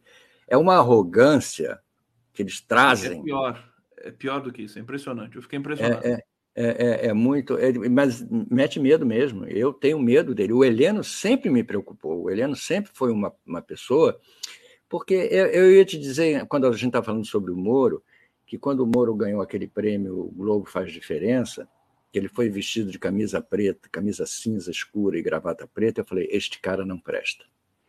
Porque quem vai. Um juiz que recebe um prêmio já é uma coisa a desconfiar porque o juiz está ali para isso. É, é, não está tá ali para receber prêmio. Ainda vai de camisa preta, gravata preta. Por que, que o preto te incomodou tanto? Porque era uma coisa muito muito fascista, entendeu? É. Muito uma referência direta ao fascismo, que eram os camisas negras. Eles usavam camisa preta, gravata preta e aquele terno cinza, entendeu? Era o, o uniforme ficou ficou é, marcado. Você ir numa cerimônia de entrega de prêmio já é um erro ainda vestido de. Conde, são, são idiosincrasias é, pessoais minhas que têm um significado, claro. são simbologias. São simbologias. Deixa eu explorar, então, sua, sua percepção, que é tão valiosa para todos nós aqui. você viveu em vários lugares do mundo. Você viveu na Itália um tempo, é, acho que nos Estados Unidos também. Você, você ficou um tempo Viver não, já fui algumas vezes, mas eu não. Na África não. não. Na África você também já só... foi, já fui a trabalho com Paulo Freire. Fala para gente o seguinte, quer dizer, será que o Brasil é o único país do mundo em que as elites, né, colonizadoras brancas é, detestam o país e, e, jogam contra o país o tempo todo? Ou será que tem algum outro país que tenha essa característica? Eu acho que o Brasil é singular nesse sentido. Eu acho que o Brasil, o Brasil é singular. O, o, o psicanalista Contardo Caligares, tá aqui o livro dele, é, chama... é o Hello Brasil, é um clássico. Hello Brasil, exatamente. Ele fala isso, ele se espanta com, com isso, com a capacidade que a elite brasileira é, tem de, de não acreditar, de, de, de não gostar do próprio país. Entendeu? É impressionante. Porque se você deixar a elite brasileira solta, ela acaba com, com o país, vai criar uma outra coisa aqui, que a gente não, não sabe exatamente o que é. É, é, inacreditável que você não vê isso em outros lugares. Você vê atitudes horríveis da direita, da elite, de tudo mais. Mas essa atitude de, de desfazer né, de desacreditar do país. Tinha um outro escritor é, é, suíço há muitos anos que escreveu Bra Brasil, o país dos coitadinhos, entendeu? E, tinha, e que era uma coisa assim também, era um, era, um, era, um, era um descrédito no próprio país inacreditável. E eu não vi, eu não vi, pelo contrário, o patriotismo aqui é completa, foi completamente desvirtuado, né? Virou uma coisa reacionária, virou uma coisa radical de direita, entendeu? E você não pode nem gostar da bandeira, nem gostar da pátria, nem cantar o hino, porque você viram. Então, é, é, houve uma descaracterização da relação é, é, do cidadão com o seu próprio, com a sua própria pátria, com o seu próprio país. Eu, o termo pátria eu não gosto muito, mas com o seu próprio país, entendeu? Que é, é, é, é tipicamente brasileiro. Os argentinos vivem crises horríveis, são capazes de eleger o Milley, mas eles não têm esse, essa relação de descrédito com o próprio país, com a própria soberania, com o próprio é, espírito é, é, de, de cidadania, entendeu? Nós aqui, total, a gente quer um povo que não estude, a gente quer um povo miserável, a gente quer uma, uma, uma elite é, que mande no país e uma população... Quer pisar nos trabalhadores, nos pobres trabalhadores, exatamente. Trabalho têm... escravo que se multiplica é, é, pelo país. É uma é. coisa, a gente precisa dar um passo, acho que a partir de agora, não é só na política, na, na, na questão do meio ambiente, na questão do combate à fome, acho que tem que dar um passo conceitual no Brasil, Miguel Paiva, é, e, de, e de, de entender e denunciar esses traços é, é, fascistas das, das, nossas elites brancas, é, que, que, que, dominam, inclusive, os veículos convencionais de comunicação, como Rede Globo, como Folha de São Paulo. Né? Acho que tem que dar um basta. Você acha que falta coragem para a sociedade brasileira encarar esse trem? Acho que falta. Acho que a mesma coragem que faltou na hora de julgar os militares, a mesma coragem é, que falta é, na, na hora de eleger um Congresso, na mesma coragem que, que falta na hora de regulamentar a política brasileira, a política partidária brasileira, as reformas partidárias. É tudo, é tudo uma conchambrança para manter é, as coisas como estão. Na realidade, ninguém está interessado em mudar nada.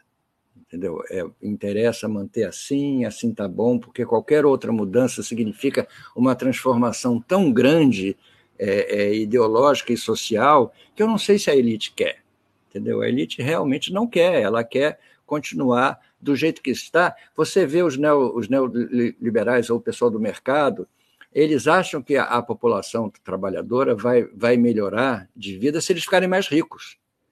Que aí vão abrir mais postos de trabalho, eu vou estar rico, eu vou investir, eu vou, eu vou, eu vou contratar mais gente.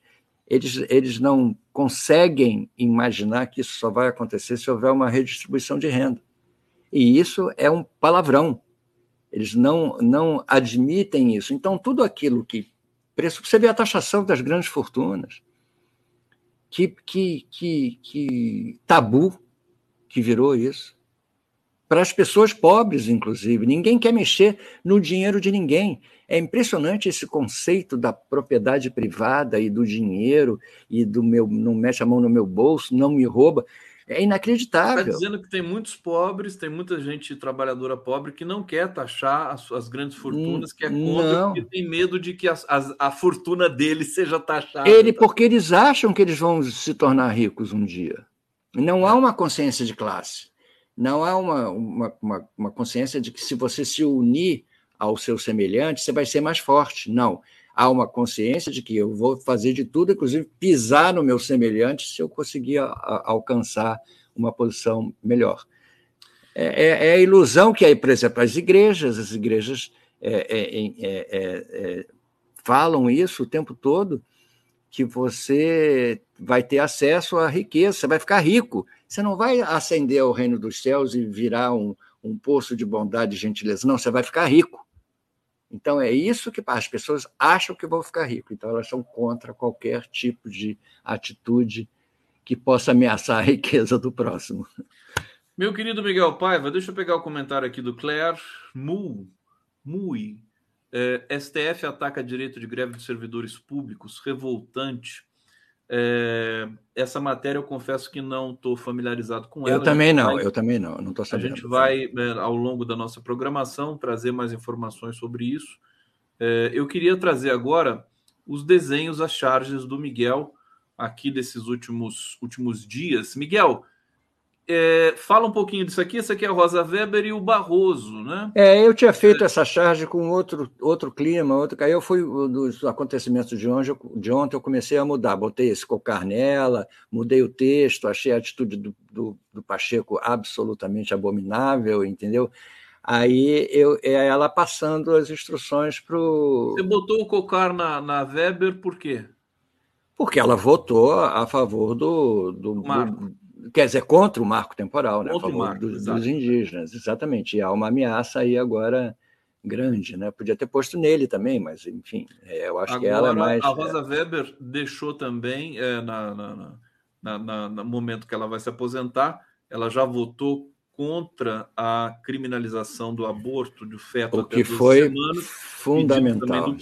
Isso vai esquentar a chapa política em Brasília, porque é impressionante né, é, você tem é, é, esse Congresso que é conservador na sua essência, nos costumes, é, e o STF tentando, né, não que o STF seja progressista, mas ele está tentando, pelo menos, é, é, se, se manter atualizado com as questões importantes no mundo da ciência e tudo mais. Claro. Aí vai ter choque, né, Miguel? Vai, e dentro do, do próprio Supremo, eu acho, porque é, a, a, posição dela.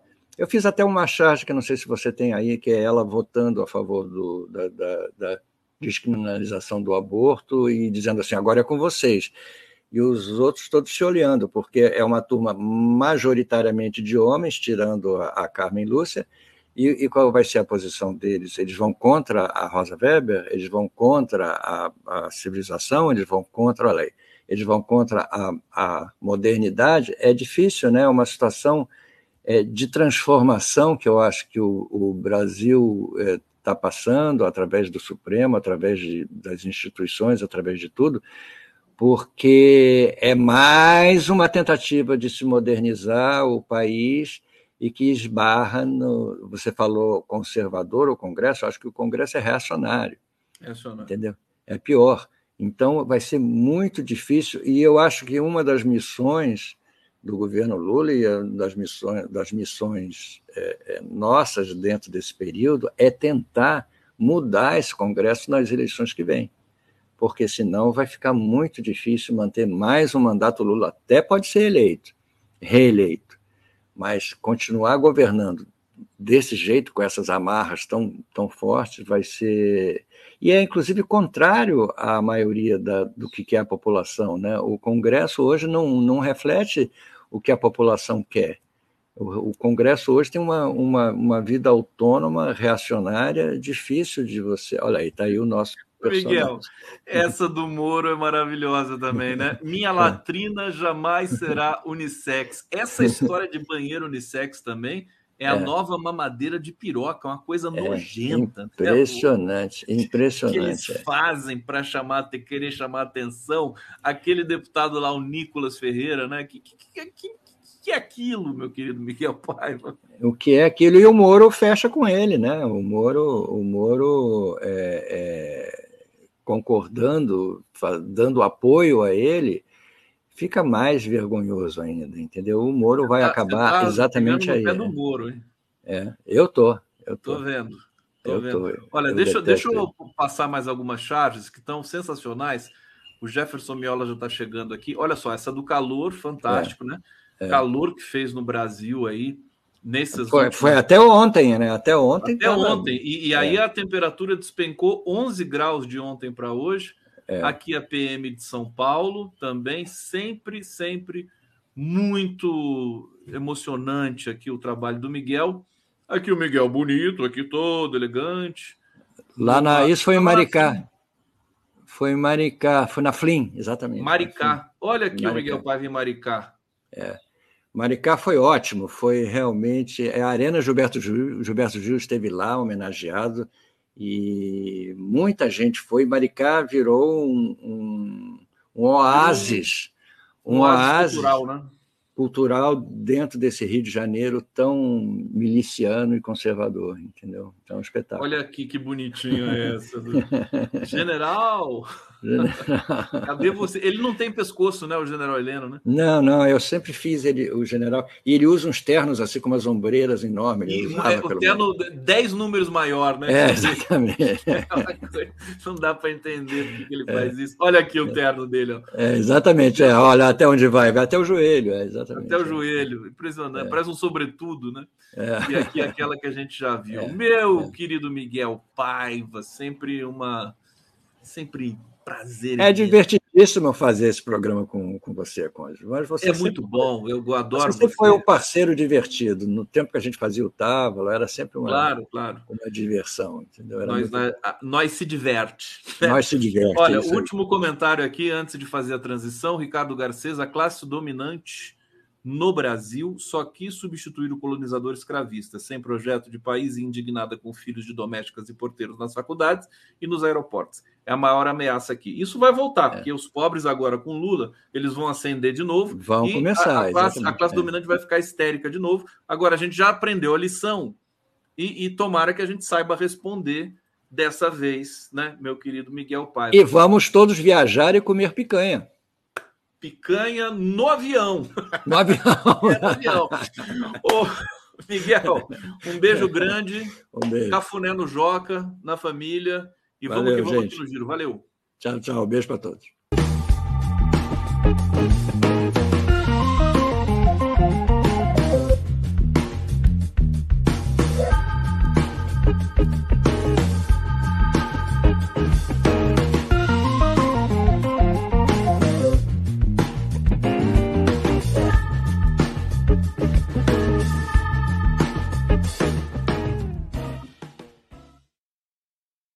Todo mundo aí dando like, compartilhando a nossa transmissão. Jefferson Miola, eu estou com saudade do senhor, meu querido, porque você sumiu aqui, o pessoal reclamou horrores. Cadê o Jefferson Miola? Cadê o Miola? Não sei, não vi, não sei para onde foi. Você esteve, evidentemente, a trabalho nessas duas semanas anteriores e gostaria de te perguntar: tá tudo bem contigo? Tudo, tudo bem. Passando apenas uma pneumonia por conta dessas andanças. Sério? Mas é sério, é sério. É, primeiro, um bom dia a ti. Sua... É, a voz um pouco anasalada, não é? Um pouco anasalada. É, mas é, são essas, essa exposição a, a, aos extremos climáticos. Né? Avião, né? tal, essas coisas, né? Isso. É. Não, eu tive no, no, Chile, não exatamente a trabalho, tanto o Chile quanto a Brasília, nesses últimos 15 dias e acompanhando no Chile os, a rememoração dos 50 anos do golpe. Né, do, do Você tem muitos amigos no Chile, né? Muitos, muitos. Tenho amigos. Felizmente, tenho muitos amigos. E nós estamos numa, numa certa etapa da vida que o nossa única, nosso único ativo né, são as amizades, né, os carinhos, os afetos. Então, é um momento de, de, de acumulação incremental e preservação dessas amizades né, constituídas. Mas bem bacana a situação, né, essas, essas vivências. É, claro que uma certa preocupação com os processos e as realidades no Chile, em particular. O que, que né, você achou do Chile? A... Fala um pouquinho para gente. Não, em, em, em, em, três, quatro palavras, né, muito importante, um ato de rememoração de 50 anos do golpe, né, ainda que não tenha sido né, uma programação unitária, governo e um conjunto de organizações e representações da sociedade, dos partidos, né, do campo democrático, mas tiveram muitas atividades que rememoraram, né, muito comovente, muito sensível. Quem anda pelos sítios de memória é como se estivesse pisando no inferno de Dante, né, ver o nível que chega a monstruosidade, a crueldade das ditaduras. Né.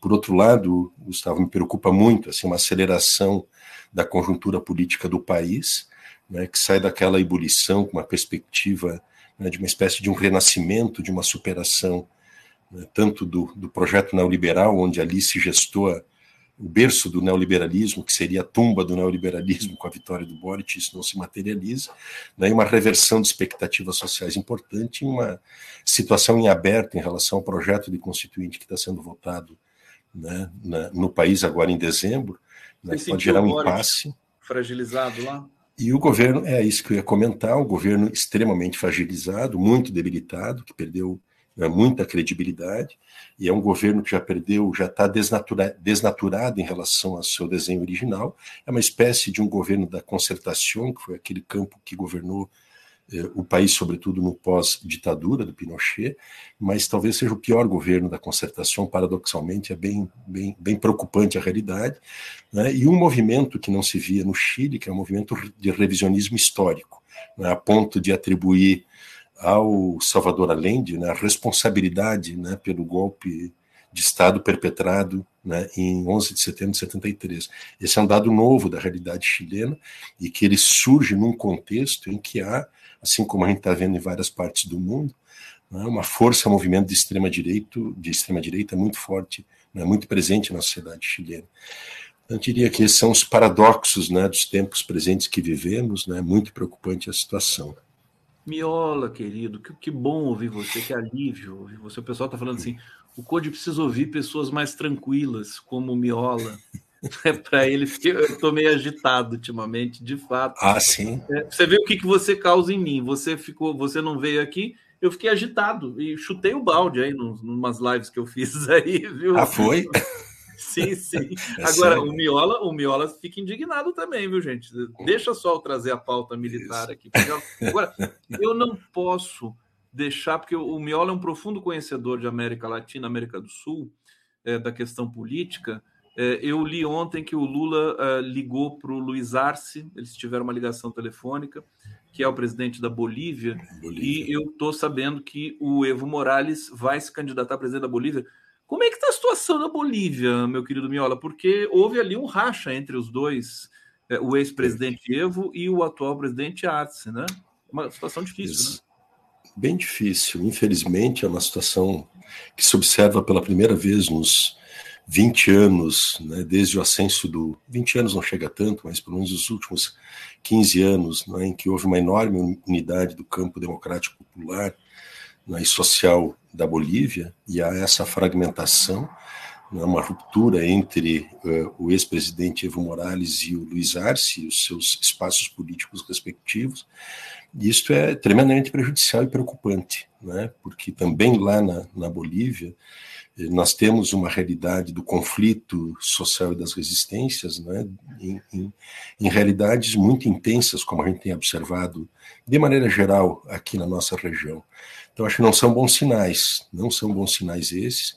Eu não tinha conhecimento dessa, desse diálogo do presidente Lula com o presidente Luiz Arce, mas, é, é, infelizmente, o que está se desenhando é, é uma fragmentação do campo progressista e democrático popular é, boliviano que poderá, na eleição de 25, né, ter repercussões desfavoráveis né, à manutenção do projeto é, hoje em vigor no país.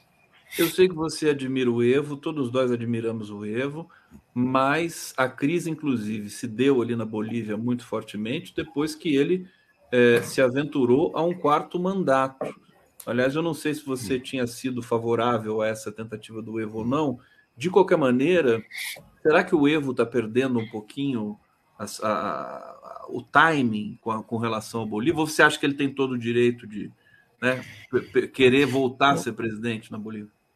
Esta, essa discussão do quarto mandato é a discussão que houve lá atrás, quando isto, quando o Evo né, então é, é, conseguiu, a partir de um plebiscito e de uma mudança constitucional, é, que alterou a, as possibilidades de reeleições no país. Eu, particularmente, acho, eu sou muito crítico em relação a essas mudanças e, sobretudo, as reeleições repetidas.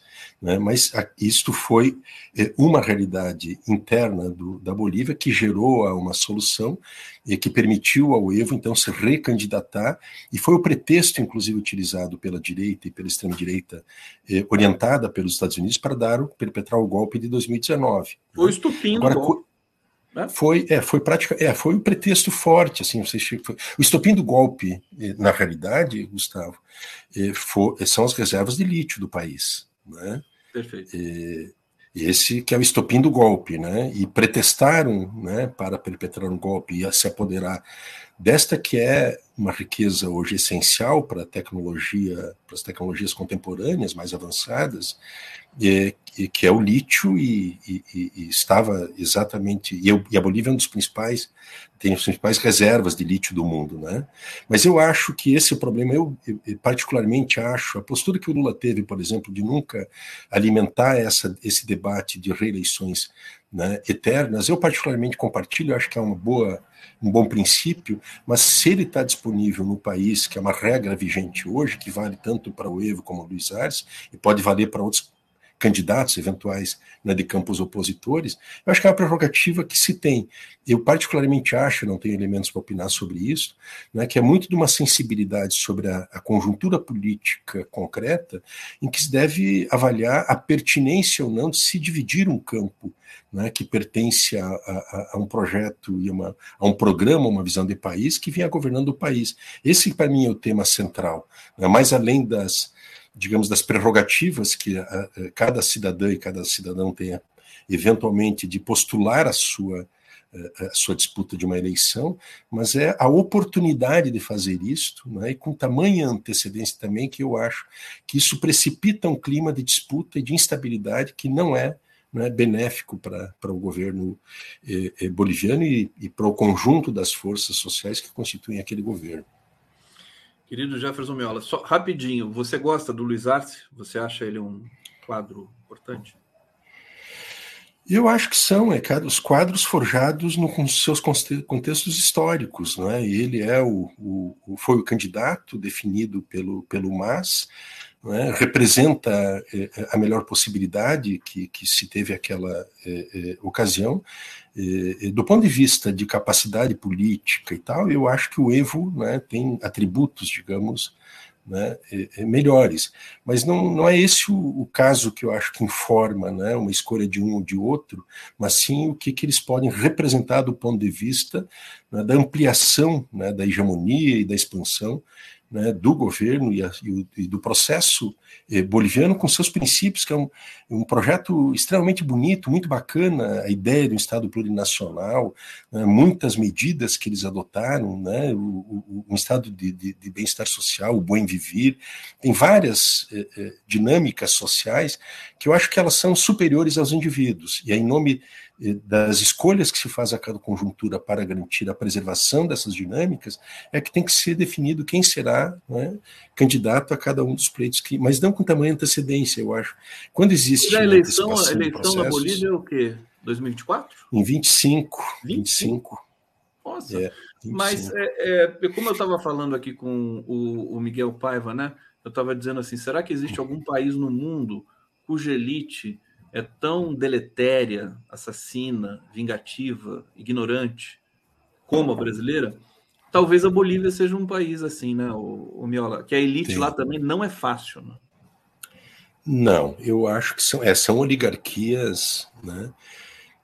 te diria assim que é, é, difícil a gente classificar porque as características né, do, do, do, capitalismo brasileiro que está sentado em três aspectos, né? Escravidão. Que é da escravidão, né? Que é o patriarcalismo e a, a colonialidade, né? Então o Brasil e a forma como essas oligarquias, né, elas procedem está informada por isso.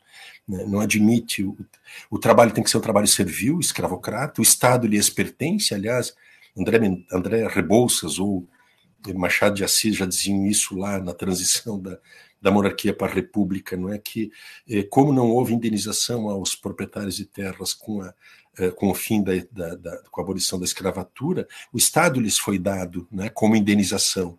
Então, essas oligarquias tomam para si o Estado e qualquer tentativa redistributiva que se faça, e aí a gente observa até mesmo o período constitucional do Getúlio Vargas, de 50 a 54, o Jango, o, o, o Jango né, e a Dilma, esses movimentos né, redistributivos, quando eles surgem, essas oligarquias, elas se insurgem contra, porque o Estado é deles deles, afinal.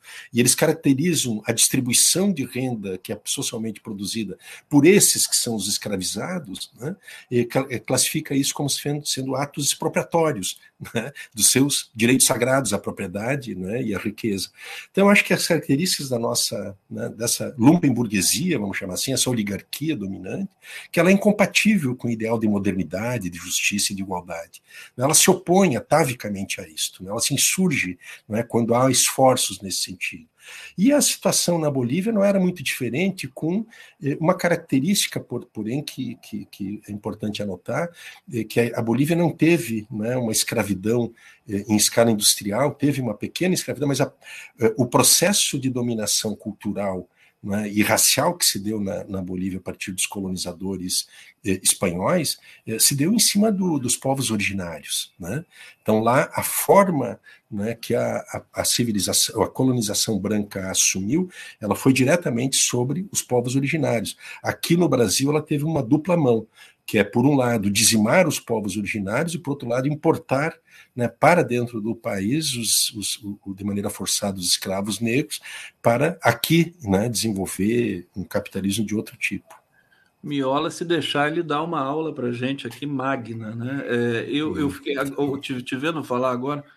É, você, você dá aula, deu aula na faculdade? Ou você não foi por Sim, isso sim. Você é professor? Não, eu fui, eu fui, fui, trabalhei um período como, como professor assistente na, na universidade e uns, alguns centros de pesquisa que eu, que eu atuei, mas, mas sempre vinculado à atividade de, de, de, de, de enfim, didático-acadêmica, digamos assim. Você é formado em Direito, é isso? eu sou. Eh, a minha formação, graduação básica em odontologia, odontologia sou sanitarista sou sanitarista, eh, minha pós-graduação em saúde coletiva, né? E tenho a clínica, para mim, ela tem a clínica. Tu gostas da clínica também? Né? A clínica, ela é um, um recurso, né, de diagnóstico, de percepção e, muito, e, muito e de análise, né, muito proveitoso, é, né? E, em certo sentido, para mim, a clínica me, me, me, permite também essa lente, né? Por isso que você sobre... tem esse olho clínico. Ô, ô Miola, você, você é um sanitarista. Você é um sanitarista. Eu sou, sou. Minha, você poderia muito exatamente. bem trabalhar numa, né, conduzindo um processo de é, no campo da saúde, né? Miola é cheio da surpresa. Eu achei que era direito porque eu sabia que ele tinha feito uma graduação que era um pouco atípica, assim, né? Eu chutei direito, mas é odontologia. Falar nisso, eu tô com uma dorzinha nesse dente aqui. Você, você consegue ver para mim aqui na faixa, ô, ô Miola? Tá caro o dentista, viu?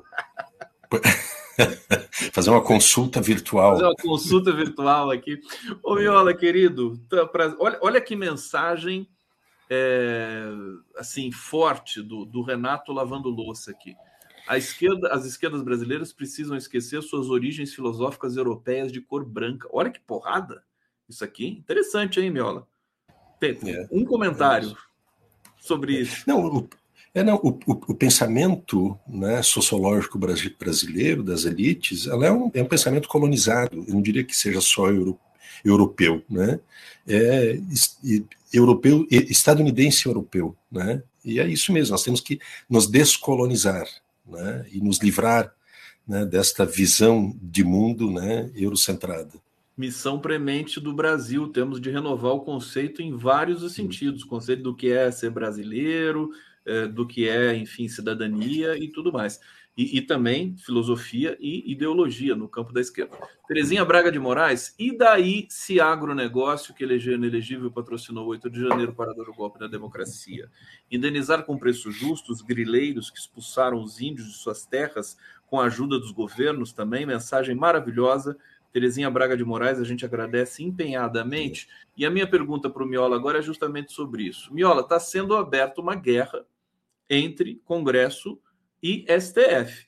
Não podemos subestimar, né? Com a minha pouca experiência nessas guerras eh, de discurso que, que aparecem aí em Brasília, nos poderes brasileiros, eh, essa provocação do, do, do, Congresso com relação ao marco temporal, acho que é muito forte. Acho que o STF eh, tem agora um desafio a mais, que é ter na sua presidência um ministro que tem características muito específicas e perigosas, e eu queria a sua análise sobre isso.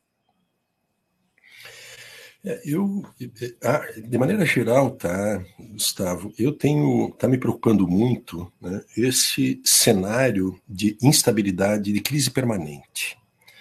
Né, isso não é, não é bom, né, tensões né, permanentes, é, um processo né, de crise né, e um, um, um afrontamento né, entre o legislativo e o, e, o, e, o, e o, STF, especialmente, não é o conjunto judiciário, mas que isso tem né, como alvo eh, eh, central o próprio governo. Né. Então, essas, este processo ele não é um processo tranquilizador, ele me preocupa muito né, essa situação de permanente tensão que nós estamos vivendo. Né? Ela tem um efeito desestabilizador né, e de paralisia do próprio governo para avançar no que precisa avançar.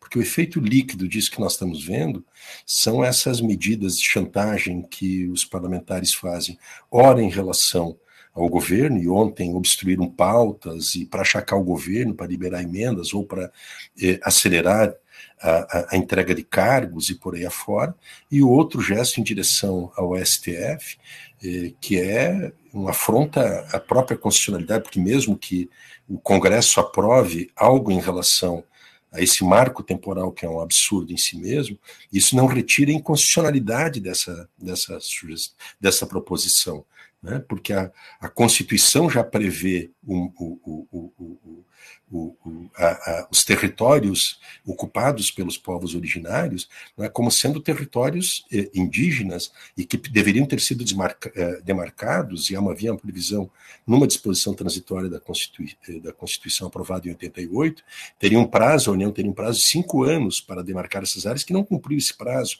Mas isso não é um problema né, dos povos indígenas, das nações indígenas, e tampouco né, o fato de não, não ter sido desmarcado, demarcado, tampouco isso representa que essas áreas deixam de ser né, é, indígenas. Então eu, eu acho que é, é um absurdo isso tudo que acontece, mas isto que está acontecendo tem, no fundo, um propósito muito grande de manter a nossa situação política né, com esse nível de crispação permanente. Nós não estamos navegando em, em águas tranquilas, sempre é uma, é, são, são águas crispadas, não, aquelas ondas permanentes, situação de tensão, de instabilidade.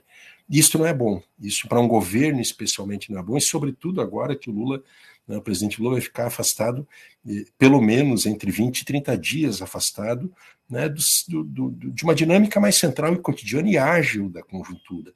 Então, é, é, isso é muito preocupante, né, que isso esteja acontecendo, né, e representa um processo, eu diria, a dinâmica que nós estamos vivendo aqui, que é uma dinâmica né, é, é, de, de tensão e de crises, e é, infelizmente é uma, uma realidade nova que nós temos que, que saber como navegar dentro dela. Tá aí, Jefferson Miola, a gente tem uma notícia aqui, tem duas, aliás, que eu queria que você comentasse, é, é, que tem a ver também com as pressões ali que o Lula vai encontrar internamente no Congresso. Após a troca de Ana Moser por Fufuca, o PP vota em peso a favor do marco temporal. Bom, a história de ontem do marco temporal, aprovado pelo é, pelo Senado a toque de caixa, o, Leonardo Atushi aqui comentou na, na seguinte direção: é, o Lula está sendo instado a vetar né, esse marco temporal aí aprovado pelo, pelo Senado. E Atushi acha que ele não vai vetar, porque se ele fizer isso, ele vai, é, enfim, ser muito atacado pelo agronegócio. Qual que é a sua leitura desse, dessa, desse desafio Eu, político aí do Lula? Se fosse eh, por coerência, né, o governo orientou o voto contrário. Consequentemente, né, eh, o governo deverá receber a recomendação, ou o próprio presidente Lula, de vetar esta aprovação, porque ela, ela afronta, mesmo que seja uma mudança na Constituição, esta é uma cláusula da Constituição que não pode ser modificada né, da maneira como eles pretendem modificar, porque a natureza né, da definição sobre eh, os povos originários e os territórios originalmente existentes no nosso país, ela não se altera. Mesmo que eles alterem o texto, isso não, não retira a inconstitucionalidade.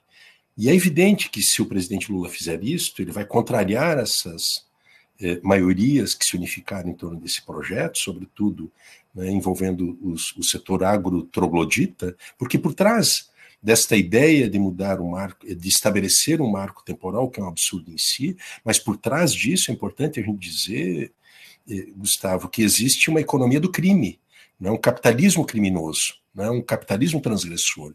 É garimpo, não é ocupação ilegal de áreas indígenas, é a exploração dos subsolos, né? é a dizimação dos povos indígenas, com fins né, de negócios ilícitos, espúrios, etc., que vão aprofundar uma condição né, de, de, de, de, de párias econômicos internacionais. Então, por trás disso, há interesses econômicos enormes. Não é, não é, não é uma regularização diária né, de terras unicamente. Tem, na verdade, uma escolha por uma vertente criminosa, de um capitalismo criminoso, né? É isso que tem por trás disso. Então, essa, essa medida vai trazer conflito com esse bando que defende esse modelo né, de, de, de, exploração né, criminosa né, da nossa natureza.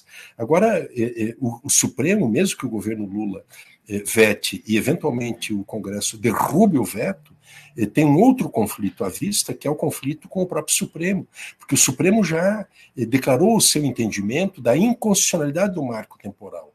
Então veja que o conflito vai se estabelecer, e por isso que eu acho que nós estamos vendo um tempo de muita instabilidade, este padrão de conflito e de tensão permanente, né, ele não é, é, é, é razoável. Eu acho que a gente tem que é, é, ligar um pouco mais nossas sentinelas, nossas antenas, porque não é um padrão desejável né, de, de se viver numa, numa sociedade com esse nível de enfrentamento e de afronta permanente né, às instituições, né, de levar sempre ao limite esses assuntos. Eu acho esse é o tema que me preocupa entende? O, o, a decisão do ST, a decisão do, do, do Congresso ontem, perdão, eh, afrontando o STF, ele é um sintoma de um uma conjuntura política muito crispada, eu estou preocupada com isso, muito tensa, muito crítica, né, de uma situação de crise permanente. Isto, isso é o que me preocupa. O STF, essa decisão, é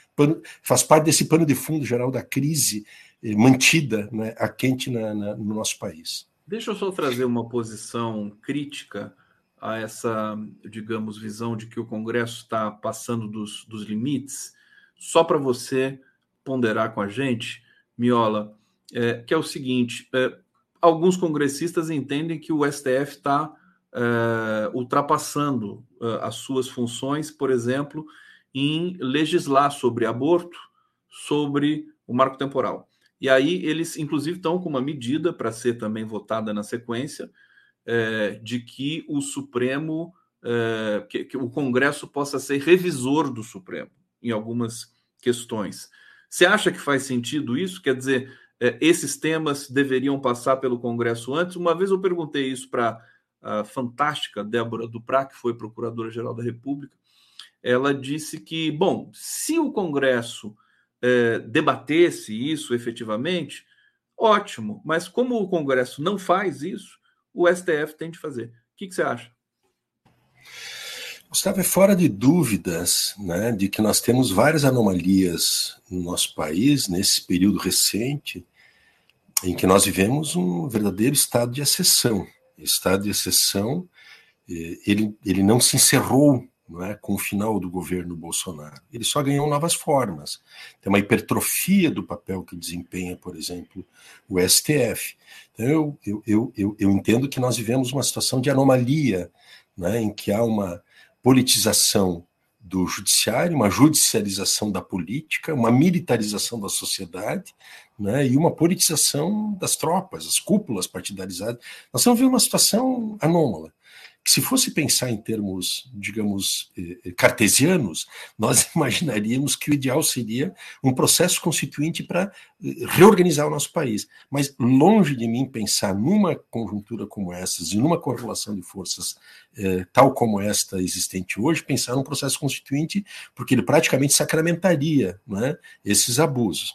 Agora, um outro aspecto dentro disso também é que há uma ausência, né? o judiciário vem atuando em algumas áreas que tu citas, é, que é diferente da, da, interferência do judiciário na política, mas algumas dessas áreas que tu mencionas aqui, como por exemplo é, a união homoafetiva, é, a situação do aborto é, e outros, é, a descriminalização né, não das drogas em geral, mas especialmente da maconha, isso tudo é porque há uma ausência de deliberação de parte do legislativo? Sim, há uma ausência de deliberação de parte do legislativo. Mas, mais além disto, o judiciário não está agindo por moto próprio, ele está agindo porque ele foi provocado a partir de realidades concretas todas as decisões que o judiciário está tomando em relação a esses temas, o tema do cannabis para uso medicinal e que acabou sendo expandido, inclusive para uso recreativo, o tema do direito da mulher a gerir seu próprio corpo né, e, e, e, e, lançar mão de um recurso diante de uma maternidade indesejada, de uma gestação indesejável, né, isso tudo foi provocado. O, o, o, o judiciário, o STF foi provocado a fazer isso, está se pronunciando em relação a isso, está fixando parâmetros que o legislativo não, não fixa. Então, sob esse ponto de vista, eu acho que não se aplica essa regra de que o judiciário está substituindo né, por moto próprio. Ele está, na verdade, reagindo a provocações feitas por cidadãs e cidadãos que recorrem dentro de processos judiciais e chega a um nível em que o judiciário, se pronunciando através da sua Suprema Corte, ele estabelece uma jurisprudência sobre essas matérias e que passam a ter né, valor de regra. Né? O hábito né, é, é, transformado em regra por uma decisão né, do, do, da Suprema Corte Brasileira. Então, sob esse ponto de vista, né, eu acho que é diferente né, o papel que o Judiciário cumpre em relação diferente de outras formas de uma intervenção na política, como aconteceu na época da Lava Jato, né, do próprio do processo eleitoral de 18 e agora nesse último período melhor explicação sobre esse tema que eu já vi. É, tem uma pergunta da Eliette Eli aqui, eu vou até vou, já vou colocar no ar para não esquecer e nem pular. Ela está dizendo: Miola, meu lindo. Que delicado. Fala do Múcio, porque ele continua. Antes de falar do Múcio, no entanto, é, nós temos pouco tempo aqui, temos a cinco minutos no máximo. Eu quero mostrar essa imagem aqui é, de Porto Alegre, é, impressionante. Né? Isso aqui, é, se não me engano, é o Rio Guaíba, né? O, o, o... Explica para gente, o, o Miolo, o que está acontecendo em Porto Alegre? Acho que foram nove ciclones só neste ano no Rio Grande do Sul. Você está aí, né? É, e eu queria que você falasse um pouco desse, desse drama aí da população gaúcha. Sabe, Gustavo, contrário senso ao que todo mundo imagina, o Guaíba não é um rio, ele é um lago. É um lago, desculpa. é, é, um lago. É um lago, né? um grande lago, um imenso lago, né? isso é um outro tema, mas ele tem vários afluentes, e esses afluentes são cerca de sete rios muito importantes, é que à medida que as chuvas né, crescem, então há um deslocamento das águas que atinge também o Guaíba, ademais da chuva que teve aqui na cidade de Porto Alegre. É uma situação dramática que se vive não só na cidade aqui de Porto Alegre, mas especialmente no interior, inclusive o governo federal né, juntamente com o governo do estado e, e as municipalidades, tem tido uma forte atuação no sentido de socorrer e atender né, as vítimas, que são milhares de vítimas, tem mais de 50 pessoas que estão mortas e desaparecidas, e esse é o pior acontecimento, a pior catástrofe climático-ambiental que acontece né, desde pelo menos 1941, na cidade de Porto Alegre, e no estado, em toda a história, foi a pior catástrofe climático-ambiental. Eu acho que nós estamos, tem especialistas né, em questões ambientais e, e, e, ecológicas que entendem é, que o Rio Grande, essa região do Rio Grande do Sul, não só o estado, mas essa região sul do país, né, ela é o epicentro né, de uma catástrofe eh, climático-ambiental. E nós estamos vivendo um novo normal. Nós não estamos, não é algo né, que a gente possa considerar que é apenas um fenômeno episódico, segundo essas análises. Há, inclusive, eh, determinados segmentos aqui do campo do direito ambiental, por exemplo, que têm defendido em ações judiciais que tramitam em relação, sobretudo, a grandes poluentes que existem no Estado de, de produção de energia termoelétrica. Então, esses, esses segmentos do direito ambiental estão defendendo que seja estabelecido, né, uma, seja decretado um processo de, de, de, de, de calamidade, de emergência climática permanente. Né? É, mudou a realidade. E a resposta a isso ela não é naquele padrão anterior de socorrer comunidades atingidas. Aqui nós temos cidades inteiras que foram é, é, devastadas. É de se pensar, por exemplo, uma espécie de mini planos Marshalls de reconstrução porque as cidades estão localizadas eh, nas, nas margens de determinados rios. Se essa é uma tendência permanente, realocar as pessoas e reconstruir as cidades que foram totalmente dizimadas nos mesmos lugares será para praticamente uma, anti, antessala para esperar que novas catástrofes ocorram e, e essas realidades sejam eh, revividas novamente no futuro não muito distante. Então, mudou o patamar, mudou o padrão, nós não estamos aqui em situações de emergência climática normal, muda isso tudo, e aqueles que imaginavam é, que é, é, é, o, o, o, o, fim da capacidade da, da, natureza se regenerar estava longe de acontecer, só olhar o que está acontecendo aqui e o que aconteceu na Líbia, que guardadas as proporções, o que aconteceu na Líbia, ela é a expressão desses fenômenos que começam a se tornar cada vez mais né, é, comuns né, no, no, no, mundo contemporâneo por conta eh, dos sinais que nós temos do, do, da saturação de um capitalismo né, que tem esses efeitos eh, totalmente devastadores e já se sabe, né, Gustavo, que nós estamos muito perto do tipping point, aquele que é Sim. o ponto sem retorno. Sem retorno. E nós estamos muito perto disso. Né? Nós, tá... enquanto humanidade, enquanto planeta. Né? Está muito grave realmente. A gente, inclusive, vai fazer uma, uma pauta aqui no, no, no giro. Eh, sobre esses temas, sobre carro elétrico, sobre, sobre todos esses temas importantes aí, Ótimo. a questão ambiental. Não vai dar tempo de você falar do Múcio com detalhe, mas você, você continua achando que ele também está no lugar errado, na hora errada, tudo errado? Ou você achou que tem um, tem um fiapo de estratégia é, em o Lula colocar uma figura assim tão conciliadora e tão amiga dos militares ali naquele posto? 15 segundos. Não, 15 segundos. Ele continua sendo a pessoa errada, no lugar errada e com as posições erradas. Pronto, está definido aqui. Miola, que bom te ver. Eu achei que do começo até o fim do nosso encontro você já melhorou da sua, da sua gripe aí. Então, desejo melhoras. Desejo a todos vocês aqui uma excelente tarde. Continuem na nossa programação. Vamos trazer aqui as melhores informações, as mais quentes aí de Brasília, do Brasil todo. É, obrigado, TVT, pela parceria de sempre. E a gente volta amanhã mais uma vez às 11 horas da manhã, pontualmente. Obrigado, Miola. Super abraço. Obrigado a ti, Gustavo. Um super abraço. Bom dia.